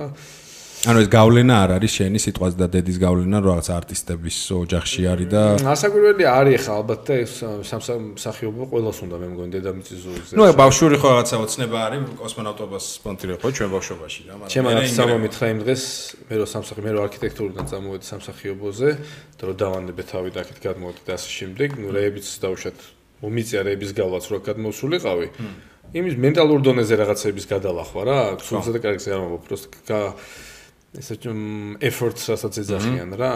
აი ეგ რომ მომიწია, იმ დღეს მეუბნებოდა ჩემი ნათესავი. ერთ მეც მინდოდაო ეგრეო, მაგრამ ერთიაო რასო თუ ისმენს ახლა გაახსენდება ეგ ლაპარაკი. ერთიაო რომ გინდაო და მეორეა რას აკეთებ ამისთვისო რომ გინდაო რა. მართლა ეგრე მარტივად დადეს რა. კი, ბაზარია. ოკეი, მინდა, მინდა ეს ბავშვი წამოწובה, კი, ნატაშას ეს მინდა, ის მინდა, მაგრამ რას აკეთებ ამისთვის რომ გინდა? ძალიან ბანალურად ჟღერს, მაგრამ ძალიან არა ყველაზე სწორი ყველაზე სწორი მიდგომა არის ბაზარია. ბევრი რაღაც გინდა მაგრამ კეთება კიდე სხვა პროცესი არის. ძირითადად მინდაზე რჩება 90% რა. ხო, იმიტომ რომ ამ კეთებას ჭირდება ხედვა. ამ ძალიან მარტივად, აი მაგალითად ეს ამ- ამერიკაში და ეგეთ ქვეყნებში ეს როგორც კი ხვდები, ეგრევე გრძნობ მაგას საშიშად რა. აი ხა ნიუ-იორკში გრძნობ მაგას როგორ იცი? მე მგონი ეგეთ მასშტაბში ვერ ვერ ვერსად ვერ იგრძნობ, არ ვიცი ლონდონში არ ყოფილი ვარ და იქ. ტოკიოში, მაგრამ არ მგონია რომ ამაზე მეტი იყოს. მეგაპოლისის პრინციპს არ იძახი მგონია რომ ამაზე მეტი იყოს რა, იცი?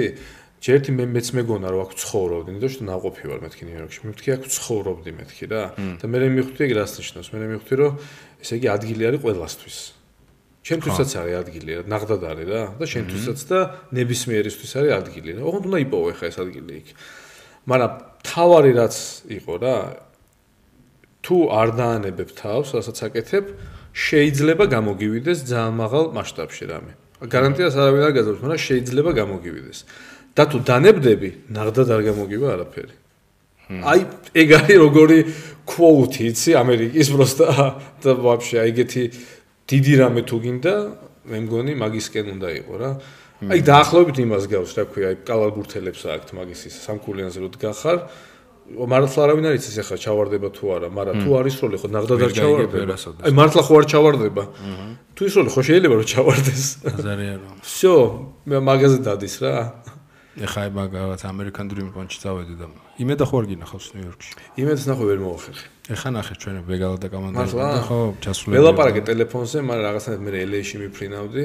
და ვერ მოახერხე ნახო თორე. ძალიან მინდა, ვიცი რომ უყურებ ხოლმე, რომ ჩამოხვალ მომიყო ეს შენი ისტორია მან, როგორც არტისტის რა, ანუ დათმო რაღაცეები თავში გადახარშა და იყიდა აი მაგრამ აინტერესებს მაგ დროს რა ხდება. ნებისმიერი არჩევანი არის ძალიან ღირსეულად დასაფასებელი, ასე უნდა გააკეთოს. არტისტი ეგ ორი აზრია. ახალ თუ ისე წახო არ არ მაქვს რომანტიული წარმოდგენა, რომ არტი არის მთავარი რამე დედამიწის ცხოვრებაში, თორე ორსონ ველს ეუბნებოდნენ მოქალაქე კეინი რო არ გადაგებია მაგას. ეუბნებოდნენ რომ მეგობრები ხშირად გადაგიღიაო ფილმში და აღმოწონს ეგ რა. გადაგიღიაო, გადამიღიაო. ხშირად გინანიაო, ძირითადად მინანიაო. ხო. და კიდე გადაიღებ აბა აუცილებლად გადავიღებ. ხო და რატო და მე არ მაქვს romantic conception of art ეგრე ქვია რა. არ მაქვს რომანტიული წარმოდგენა არტზე, რომ ეს არის მთავარი ღირებულება არტი და შესაბამისად დანარჩენი საქმიანობები არ არის ეგეთი ღირებულება ცხოვრებაში. არ არის ეგრე. ეს უბრალოდ ესეთი გამოხატვის ენა არის. მე და შენ და ვიღაცები არტისტები ვართ, სხვანაირად ვერ გამოხატავთ თავს, ვიდრე ეს. ეს მგრძნობელობა გვაქვს. თორე მეგობრობა უფრო დიდია. ორი აზრია. ბევრად დიდი არის და ასე შემდეგ კიდე. ბაზარი არა. და შემიძლია დავით ახლა მე ამკაც. თეატრზე მითხარი ერთი რამე. ამ პრიზმიდან თეატრზე რა რა აი ამ პრიზმიდან უკვე რა. პრიზმიდან თეატრზე ას ვფიქრო? ხო. თეატრში ყოფნა პრინციპში მაინც მგონია რომ ნუ ხა შეიძლება ისეთი ინტენსივობით ვეღარ იყო ადამიანი როცა ამ რაღაცაში გადადიხარ. ხო. იმიტომ რომ გთხოვს უკვე რაღაცა სხვა მზად ყოფნას და ისეთ თეატრს რო თავისი რუტინა აქვს, კარგი გაგებით და თეატრს თავისი ისა აქვს რა, ყოველდღიურობა და სხვა მზად ყოფნაა ეგ რა. რომ მე მივდივარ, ვითამაშებ, მოვდივარ სახში ვიდეო. ანუ იქ სხვას პრინციპში ვერაფერს ვერ გააკეთებ რა. გარდა თეატრს თუ არ მოერგო რამე. თორე თეატრი რომ მოერგოს, ეგ ძალიან უჭირს თეატრს რა. ეგ ნებისმიერ შემთხვევაში ეგრე არის. შესაბამისად თუ არის იმის შანსი საშუალება, თუ არ არის ალბათ უნდა გაჩერდე ის პერიოდი რა პერიოდით წაკეთებ ამას. თუ არის იმის საშუალება რომ არ დაკარგო დაუშვათ ის მომენტი რომ შენ რაღაცა პერიოდულად სუთიაჩევში დაბრუნდე და ეს ფორმაში ყოფნა გქონდეს რომელიც ფორმაში ყოფნა ნამდვილად არის თეატრი. აზრი არა. თეატრი ფული ნაღდად არ არის? საქართველოსი განსაკუთრებით. იმ სკილებს და იმ რაღაცა უნარებს იღებ რომელსაც კინოში ვერ აიღებდი რაც ძალიან საჭირო და ძალიან დაგეხმარება რომ მსახიობს მეც არ ვიცი ვის დაეხმარება ძალიან სად დაგეხმარება რომ გადაირჩინო თავი და ყოველ შემთხვევაში სულ აი ძალიან ის იყო რა ძალიან მოქნილი იყო რაღაცა პრობლემასთან მიმართებაში. ესეთი გამოწვევა გაქვს შეიძლება ეს მეთოდი არსებობს და ექსე მიუდგე ესეთი გაქვს ეს არსებობს ესე მიუდგე და ესე პრაგმატულად რო სიტყვაზე რაღაც რო ალაგებ რა შენ გზას მოიაზრება არა არა ქართული თეატრი. იქ თეატრი ანუ შენი აგენტისთვის დავალებაა რომ თეატრშიც თუ არის რამე პონტი სიამოვნებით მოსინჯავდი ესე იცი როგორ ეხა თეატრი სარეპერტუარო თეატრი არ მოიაზრება იმიტომ რომ სარეპერტუარო თეატრი იქაც ხელს შეგიშლის. სარეპერტუაროში რომ ჩაჯდე შენ თეატრი საქართველოს მონაგონი არის დედასპიცა ვარ სარეპერტუაროში რო ჩაჯდე გერმანიაში. აი გერმანულენოვანი ხარ ისე რომ თეატრმა აგიყვანა ხო? ან არის საერთაშორისო ჯგუფები სადაც მაგალითად ზოგი სირიელია, ზოგი თურქია, ზოგი ისინი რა, ემიგრანტები და ტოლვილების ისიც არის. გერმანიის აქ გორკის თეატრს და იმას ქონდა ეგეთი ჯგუფები და აი მაგრამ მაგალითად ხო რეპერტუარი უნდა ააწყოს თეატრმა რაკნას, იმას ეგეთი სტრუქტურა აქვს რა.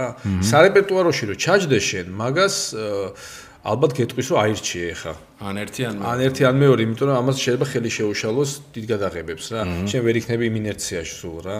აი ხუთი თვით რო წავიდა გაჩერდა რეპერტუარი. ხო და განები არასარეპერტუარო თეატრი. არის რეპერტუარო თეატრი შესაძლებელია ცადო მე რაღაც დროიდან დრომდე რატო არა როცა შენ კონკრეტული მითითება სიტყვაზე აგენთან არ და რაღაცა არა არა მე თუ ისე ისე მაქვს ხა ინგლისური დავუშვათ აწეული იმ რანგში რომ ა ეგ სუ არ გა ინგლისური კიდე სხვა პონტია. ენის ბარიერია უკვე ძალიან დიდი მანდ. თეატრში განსაკუთრებით. აი მანდ ვაფშე. თეატრში იმიტომ იმ კლასიკურ ტექსტებთან გაქვს შეხება. თეატრში ხა ის თამაშობ ამას, მაშინ კონცეფცია უნდა გქონდეთ რომ ქართველია და აბა ქართველი კი არა არა ამერიკელი და ხო ხო ეგ ეგ ეგ ასპექტი ვაფშე დამოუწყდა. ხო ენის ისა. თეატრი სიტყვა წამყვანია ხა. დრამატულ თეატრში რაცა კვირველია ხა. მოძრაობის თეატრში არ არის სიტყვა წამყვანი. მან შეგიძლია იყოს. ფანტომაში წამყვანი. მან შეგიძლია იყოს პრობლემა არ აქვს. და არა ამ თეატრის მომენტში ეგ არის. შენ უყურის არ ქონდა რომ რა. აა მაშინ კიდე არა იმის მე რას მე რამე სპექტაკლი თამაში აქ? აა რაც პროექტი მორჩა ფილმი რაც მორჩა. მმ ერთხელ მაქვს მეგონა ერთხელ ვითამაშე დემონები? მაგბეტი და ორჯერ ვითამაშეთ თუ ამდენჯერმე ვითამაშე დემონები. ცოტა ჯერ ისიც აა რა. შენ წერა თქვი ესეთი ფრაზა რომ ის მაშვები რა თავ შეუძახებ რომ ხო ხდები სუ ესე არ იქნება რა ამ ხელა მასშტაბზე მასშტაბზე ხო, იმედადება ბიჭო აი ჩისტა ადამიანურად რთულია რომ აი რაღაცა დიცრო ნახავ რა. ხო ხდები? წინასაგები ვიცი სადაც ხო მიყავს. ხო რომ ბრუნდები იქ. მე არ ვიცახი რომ ეს დაბალი დონეა ან რაღაც ყველაფერი იზომება ხო ხდები? შედარებითია რა ყველაფერი. რაღაციდან რომ ბრუნდები აა იცმევ კოსტუმს. ხო. აა მე კონკრეტულად ჩემ თეატრზე და რაღაცა იმებზე არ მაქვს პონცი პონცი გიხსნი რა. იქ რა მიდგომებსაც გადიხარ მე რე თავში გადახარ შორთული არ არის ამ ყველაფრის რომ აი ის არ გაქვს რეგრესის შეგრძნება არ არის. ა არის რა თქმა უნდა არის. მაგრამ რა ისე თქმა მინდა იცი ალბათ უფრო სწორი იქნებოდა როგორ თქვა რომ ის რო ეხა იქიდან აქ დაბრუნდი ჰმ. ეგ შენი რეალობაა. ხო. ეგ უნდა აღიქვა რა. შევეცადე ყოველ შემთხვევაში რომ ეგე აღმექვა ეხა რაღაცა ეგ ჩემი რეალობაა მაგრამ იქ რომ აქ წვდომა ეხა ეგეც რეალობაა. მე თუ მინდა რომ ისევ იმ იქ მქონდეს წვდომა ამისთვის პროსტა აქ რო დავბრუნდი და დავჯექი ეგ არ არის საკმარისი.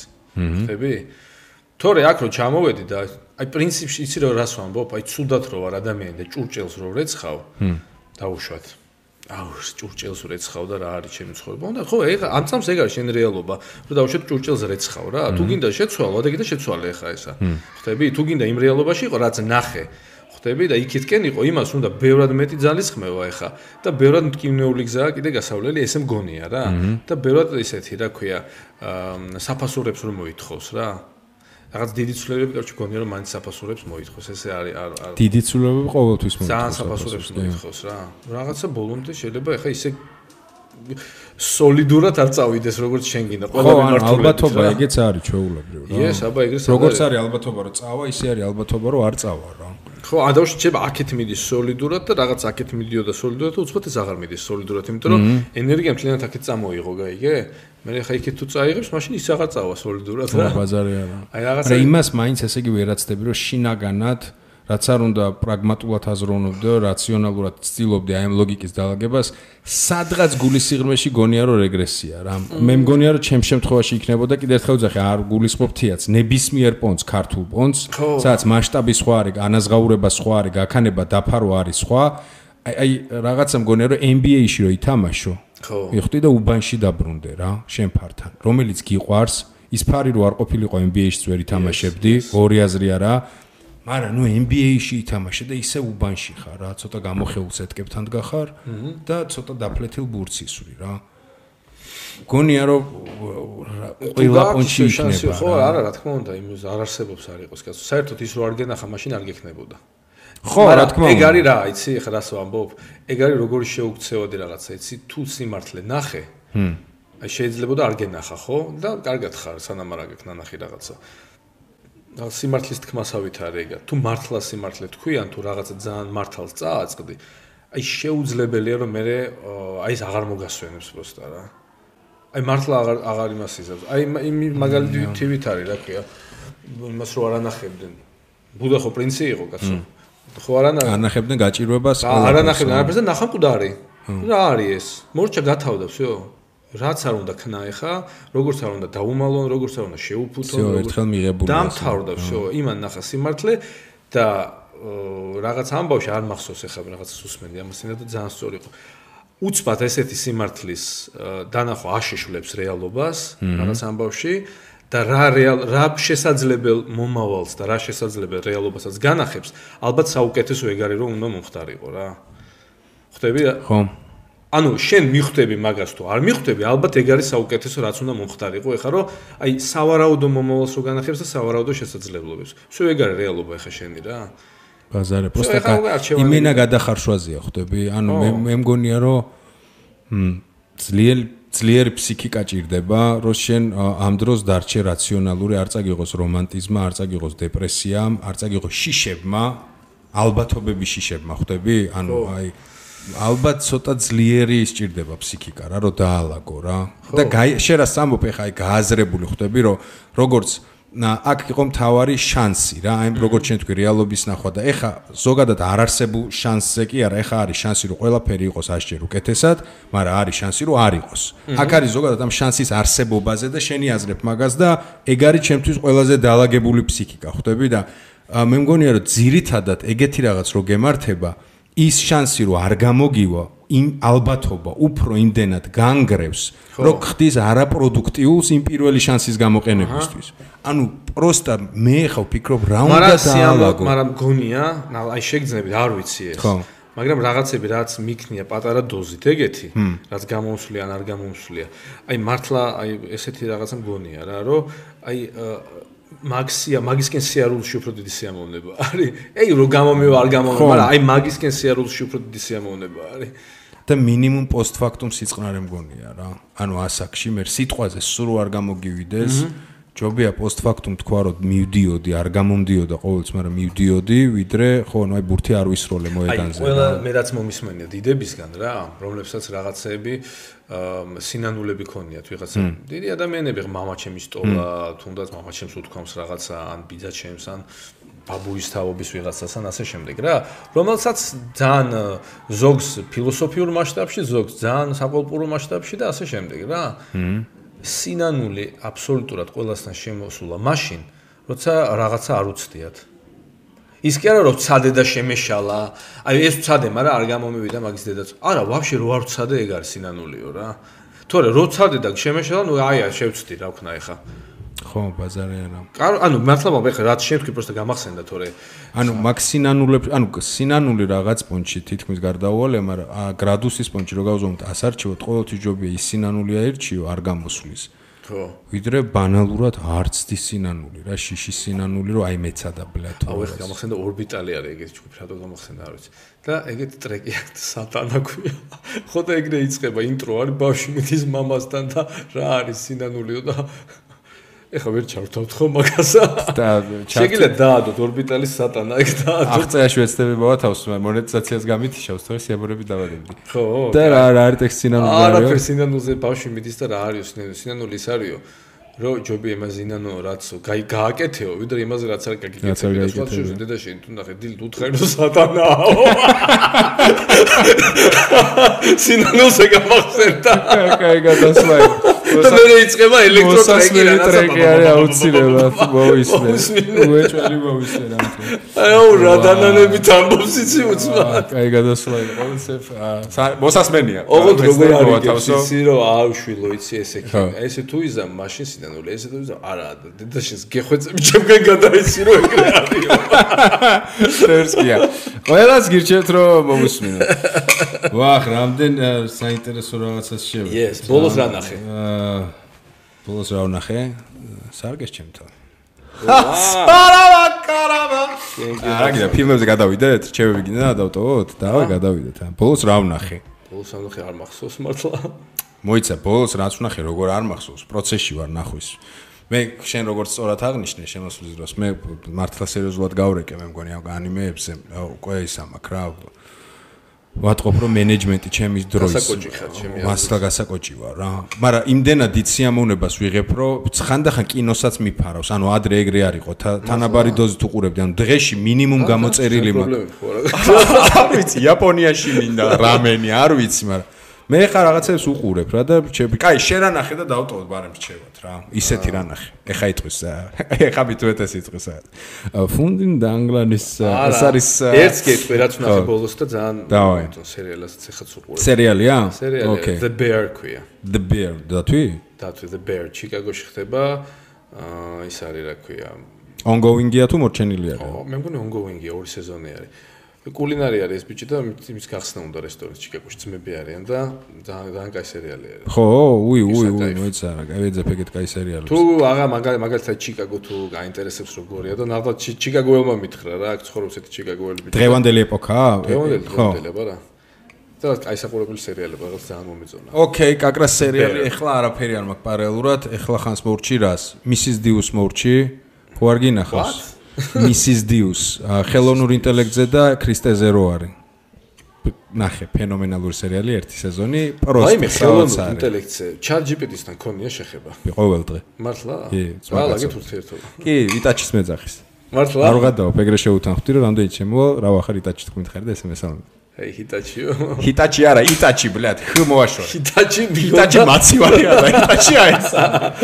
ძა სხვადასხვა პერსონებია. რატო, რატო გაგახსენდა სცენარისტების დანერგვის კონტექსტში? აი, აი, გაგახსენდა სცენარისტებზეც. ძალიან დიდი პედალირება მიდის, რომ გააჯმევინეთ აქედანო, იმიტომ რომ პატარა რაღაც შორ დიალოგებს და რაღაცებს ზირთად მაგას აკეთებინებენ. როგორც გავიგე, თუ ეს ჭორი არის. ხო, იმეებს ახლა წარმოგიდგენ ფორმულით თუ გინდა რაღაცას გაკეთება, ეგრევე გაგიკეთებს მაგას, ეგ ფორმულები. მე მგონი ეგენი აღარ აქვს. ეგ ფუნქციონალი თავიდან კოდირების ფუნქციონალი რაც ქონდა მეც ვნახე რა უშუალოდ. ანუ ეუბნები რომ მინდა ესეთი აპლიკაცია დავწერო და კოდის ენა არ ვიცი დამიწერე კოდი და რაღაც შაბლონს გიკეთებს რა და მე შეკავთ მე მგონი გაუთიშეს და ვაფშე რაღაცეებში წდომას უთიშავენ რა. მარტო იმიტომ რომ პროფესიები ქრება ხო, გაქრება, იმიტომ რომ მე მახსოვს რაღაცა დამაინტერესა ერთხელ და შევედი და მეთქი აი ესეთი ესეთ რაღაცას ფიქრობ მეთქი და სინოფსისი შეგიძლია მითხრა. მეც დამიწერა ყველანაირი ყველაფერი. ოღონდ ნახე, თან ეთქო ფუნქცია, რა საშინელება იყო, შემაქო ჯერ. შეგაქო? ვიმე რა კაი ისტორია მოგიფიქრებია და დამიწერა მე სინოფსისი და გაუშვი ხელი კლავიატურას. ბიჭო, ხო სტრაშნი შეგძე პირველი რა შეგძნება მქონდა ის მე და мама ჩემი დაუჯექთ რო აღმოჩნდა мама ჩემი მოვიდა ბავშვს ანახავდა და ჩემი და შემოდი მეთქი ოთახში და დაუჯექით. პირველი რა შეგრძნება მქონდა იცი სანტა კლაუსთან რო მართლა მოხვდე. და გითხრას რომ ნებისმიერი სათამაშო მითხარი და რო აიჭრა რო არიცი რა აი თითქოს გონია რომ ეხა მქონდა ის რომ მე ვთქვი ეხა ყველა კითხვაზე ტექნიკურ კითხვაზე დაახლოებით შეიძლება პასუხი ხონდეს და ავიჭერი. და გამახსენდა ეგ რომ აი ხელწერები და მე ვთხარი დამიწერე მე ვთხარი ესე აა რაღაცა ოქსფორდის გამოცდების ლეველზე, ანუ ჩათვალე რომ ოქსფორდში ვაბარებ, მაგ ლეველზე უნდა იყოს 1000 სიტყვა და ხელწერა მინდა, მანერა მინდა, რაღაცა ხერხი მინდა სიტყვაზე დოსტოევსკი. მინდა ეს, მინდა რაღაცა ვებერი, მინდა ეს. ну ყველაფერი იქნა. ო, ეს აბა. ყურე, ხარისხზე, ხარისხზე, ეგ ალბათ ძალიან ჩახედული უნდა იყო კარგად ლიტერატურაში, რომ სპეციფიკა მაინც გამოიჭირო რაღაცა ცოტა კვერცხობა შეიძლება ბანალური მოგეჩვენოს. ამაწერინე კომიქსი და ბანალური იყო რა. ჯერ ეგ ხო სწავლობს შენგან. სწავლობს რაპონში რომ დაგიწერა და არ მოგეწონა. ეუნები რომ იცი რა, ეს ესე კი არა, იქნება ესე შეცვალო. ოკეი, ცუ. ერთი და იგივე თხოვნა ორჯერ რო გაუკეთო, 1000ჯერ რო გაუკეთო, ერთი და იგივეს არ გეტყვის. ანუ ყოველთვის ახალს დაგიწერს. ყოველთვის. ანუ ერთი და იგივე ბძანება რომ შეუყვანო, აი კომიქსზე იყო ეგეთი რაღაც. მე ვთხარი კომიქსის გმირი დაახლოებით შაბლონი ვთხარი ესეთი ესეთი ესეთი, დამიწერე რაღაცა, აი ესე, ხუთგვერდიანი კომიქსი. დამიწერა იგივე გადმოვაკოპირეთ ხოლმე, დამიწერა სხვა. მიხვდი ანუ არასოდეს არ ხო, ცვლის პონტს რა. ანუ ხვდები რა მხელა ვარიაციების ისა. ამიტომაც ეგ პონტი იყო რა. ხო და ეს სერიალი რაც გითხარი არის დაახლოებით ეგეთი. და ქვია Mrs. Deus. Deus, Mrs. Deus. პონტიერობ შე ხელოვნური ინტელექტი იმ დონეზე ავიდა, რომ ყოველას ყურში აქვს Black Black Mirror-ს არ გავს პონტი. ყოველას ყურში აქვს და Mother-ს ეძახიან რა. და გაქრა პროფესიები, მაგალითად ტყუილი როგორც ფენომენი აღარ არსებობს რა. ანუ პოკერს არავინ აღარ თამაშობს, იმიტომ რომ ყოველას ყურში უკეთია და poker face-ზე ხვდება, ეს ეუნება რომ გატყუებს სიტყვაზე. მიხვდი ანუ გაქრა რაღაცები და არსებობს დაჯგუფება, რომელიც ცდილობს რომ ეს გაანადგუროს. იქ არის ISO კრისტე ღმერთი რომელიც არის კაფეში მიმტანი და ლოცვის დროს ანუ ლოცვა არის ესეთი რაღაცა პარალელი გაკეთებული რომ თუ შენ მიხვალ იმ მდგომარეობამდე რომ ჭეშმარიტ ლოცვის მდგომარეობაში თავი ჩაიგდო ხდები კაფეში სადაც ერთი ერთზე იუსოსთან საუბრობ. და ნამცხვარს გაჭმევს და საუბრობ და რომის პაპი ყვება რომ ერთხელ მოხდიო მხოლოდო რა? ანუ მთელი ჩემი ცხოვრების მანძილზე ერთხელ მოხდიო და ვიღაცა ყავდაო რა და არ ეცალა ჩემთვის. ანუ აი სუ პარალელებია, ძალიან დერსკი ისტორია, სუ 9 სერია, პირველ სამ სერიას რო უყურებ, ვერაფერს ვერ გებულობ, თორე ძალიან ნაკუც-ნაკუც გაძლევს რა story line-ებს და ბოლოს ამთლიანი. ეგ ნარჩევი მაქვს, მაგრამ ეხ შენ დატოვე The Bear, ხო? Bear, Bear. ეგეთი შარ არის, Bear ძალიან ყოველდღიურობა და მინდა, მინდა ვნახო ეგეც ვეძებდი, ასე რომ სერიალებს გაჩერება და Bear. აჰა. მე რა დავტოვო? აა ჯანდაბას დავტოვებ სოფლიოში ყველაზე დიდი ფამბაზა იცი რას ყავს დედამიწაზე პოპკულტურის ორი არის ერთი არის ვერტები ზანებელი ყველაზე დიდი ფამბაზა რაც კი შეიძლება არსებობდეს და დაახლოებით 10 ჯერ დიდი ფამბაზა. ეგ სამყარო. ხო ანუ პოპკულტურაში ნებისმიერი პონტი რო აიღო ტოლკიენის სამყაროს ყავს ყველაზე დიდია კინო და ამ რაღაც ლიტერატურის პონტში და დაახლოებით 5 ჯერ დიდი ანუ სოფლიოში პირველი ფამბაზა ყავს არის ესეთი ანიმე One Piece One Piece. One Piece, ანუ სამი ძირითადი შონენი არის Naruto იცი, არის Bleach და არის One Piece. One Piece არის ანიმე, რომელიც 99-ში დაიწყო და ეხაც გამოდის და კიდე ერთი 10 წელი გამოვა. ანუ 1070 ეპიზოდია გამოსული და მე დავიწყე გვიან, ანუ მე Naruto-s ფანი ვარ, Naruto-s ფანბაზიდან ვარ, მილიარდ ნახევარია Naruto-s ფანბაზა, წარმოიდგინე. და ამისი? ამისი არის 2 მილიარდ ნახევარი. აა მე როგორც ახლა დავეწიე თითქმის ბოლოში მე ძალიან სწრაფად უყურებ რა ანუ 1800 სერია უკვე ვნახე ორ თვეში რა და აა შემიძლია ვთქვა რომ მაინც ნარუტოს ტიპი ვრჩები თუმცა მაგაზე არა Netflix-მა გააკეთა ადაპტაცია. ძირითადად Netflix-ი რო ეხება ანიმეს ამ მანგას ხელები აქვს მოსაჭრელი იმიტომ რომ შედევრებს შეეხო ყველა იყო ისეთი სირცხული რომ Netflix-ის აქციები დავარდა ან მაგალითად აი Death Note-ი ეს არის ითვლება ბიბლიათ რა ერთ-ერთი ჟანრის ხო ხდება ჯერ ერთი შენ მანახი გაწ ხო Death Note არის შედევრი. გააკეთეს ადაპტაცია და Netflix-ის ზიზღმა აიწია როგორ იცი რომ ვაფშე შეცვალეს და შეეხნენ ყველაზე ანუ One Piece. One Piece. და ბიჭო ატყდა ამბავი. ორი ბიჭო მორხედი აქეთ 3 მილიარდამდე და ჩავრთე და გაასწორ ანუ თელი სამყარო ეხა უეჭველი ავარდა მაგის აქციები Netflix-ის. ანუ კარგია და რაღაცა ხო? ბიჭო საკაიფოა ერთადერთ ცოტა ალბათ პირველ სეზონი მორჩა და მიხვდნენ რომ გაისროლა და 100 მაგ ფულს ჩადებენ ცოტა ეთყობა რომ აი ცოტა ფულია მოჯოშკილი რა ხატრობაში თავიდან. ხო იმიტომ რომ ძალიან ისე შე მაგრამ ის აზიური ბაზრისთვის არის და აზიური არა არა არა. გლობალზე გლობალზე რა. კარგი კასტი ანუ იმიტომ რომ ან პერსონაჟები რო იცი კარგი კასტი ანუ არ არის მიბმული ძალიან ანიმეს რაღაცეები შეცვლილია ისეთი რომ არ გაწუხებს One Piece-ის ვისაც არ გინახავთ Netflix-ის ადაპტაცია პირველი სეზონი გამოვიდა მორჩა მე ძალიანაც ვისიამონე. ალბათ ვიღაცა იქნებით, ვინც არის სიამონეთ, მაგრამ მინიმუმ 80% ფანბაზის ამბობს, რომ ნუ საკაიფოა რა. ჯერჯერობით არ ვაგინებთ, ველოდებით მეორე სეზონს, საკაიფო არის. ვისაც არ გინახავთ, აჭარაზე ყველგან დევს უკვე, აჰა, Netflix-ზე შეგიძლიათ ნახოთ. The One Piece. და ეს, ესეც რჩევები. ბრადა. აა ჩვენ სპექტაკლში ვერ შეხვდებით, კაი ხან არაფერი დანიშნული არ გვაქვს საერთოდ. არაფერი. ისე შეხვდებით. ისე ისე ისე შეხვდებით. სცენაზე ვერ გადავიკეთებით, მაგრამ მინიმუმ 1-2 თვე მე რომ ნახოთ აფშეშ რა იქნება. აა ძალიან მიხარია, რო აქ ხარ. ძალიან ბევრი გელოდებოდა. მართლა გეუბნები, ანუ კომენტარებს წინა 3-4 პოდკასტის გადახედე და მიხვდები რა ხდება, რაც ფილმი გამოვიდა, ატყდა რომ თან ყოველას ხო ვიცოდით რომ ერთ-ერთი პირველი სტუმარი აქ შენ იყავი პირველ სეზონში და ყოველას უნდოდა რომ გეხვეწები და დავაიბაზრეთ და ამომწურავად მაქსიმალურად მე მგონი ბევრი საინტერესო კი ანუ ყველაფერი თითქმის ითქვა ბევრი რაღაცა მოისმინეთ. არა. პოდკასტი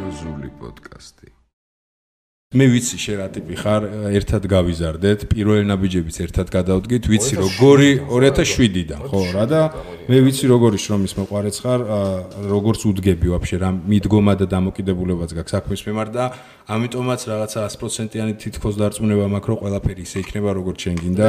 იცი რომ ყოველთვის გამეხარდება, მთელი ჩემი ცხოვრება გამეხარდება, დღესაც ვამაყობ, მარად ვიამაყებ.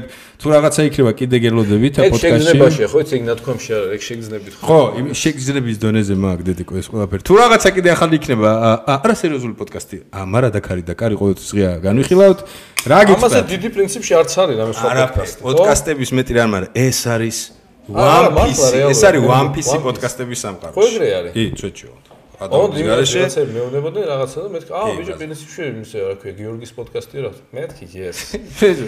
Yes, ბიჭო, ჯოროგანია მეთქი. ეს არის ყოველი ჯოროგანია. ჯოროგანია მეთქი. და ნაგე აგურებს მაკეთ, მაკეთ, მაკეთ, მაკეთ. კაი, მადლობა ქართული მეთქი. დიდი დიდი მადლობა. გეტყვით, ჩემ სათვალეზე გეტყვით, რომ نيكოლო ბრეჟა ქართული ხოლმე made in georgia ჩემი მეგობარი კომპანია, რომელიც კონკრეტულად პოდკასტისთვის მიმზადებს სათვალეებს, ვერცხლის სათვალეები, ხის საოცრება, ყველანაირი ასორტიმენტი სენტიმენტი მართლა არ ინანებთ აბაშთიზეა მაღაზია აღწერაში იქნება ლინკი ნიკოლო ბრეჟა ჩემი ბრეგა ბრეჟას რატო ვიძახებ ბრეჟ ბორის ბრეჟაზე ვარ ხო იცით რა ნიკოლოს ბრეგა მე მაპატიეთ ნიკოლოს ბრეგა ეს არის ჩემი ბრატეცი მადლობა რომ ჩემთან ერთად იყავით 102 პოდკასტიც ჩავკეცეთ მეოთხე სეზონის მეორე პოდკასტი 102 წინდაცია მეორე წინ და წინ ხარ და 4 მესამე წელი ხო მესამე წელი დაიწყო მეოთხე ჯერ სადახარ 1000 რო ჩავკეცავთ აქ აკრეები იქნება. მადლობა.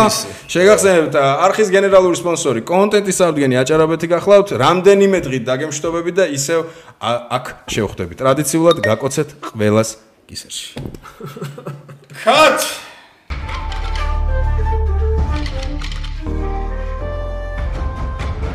არა სერიოზული პოდკასტი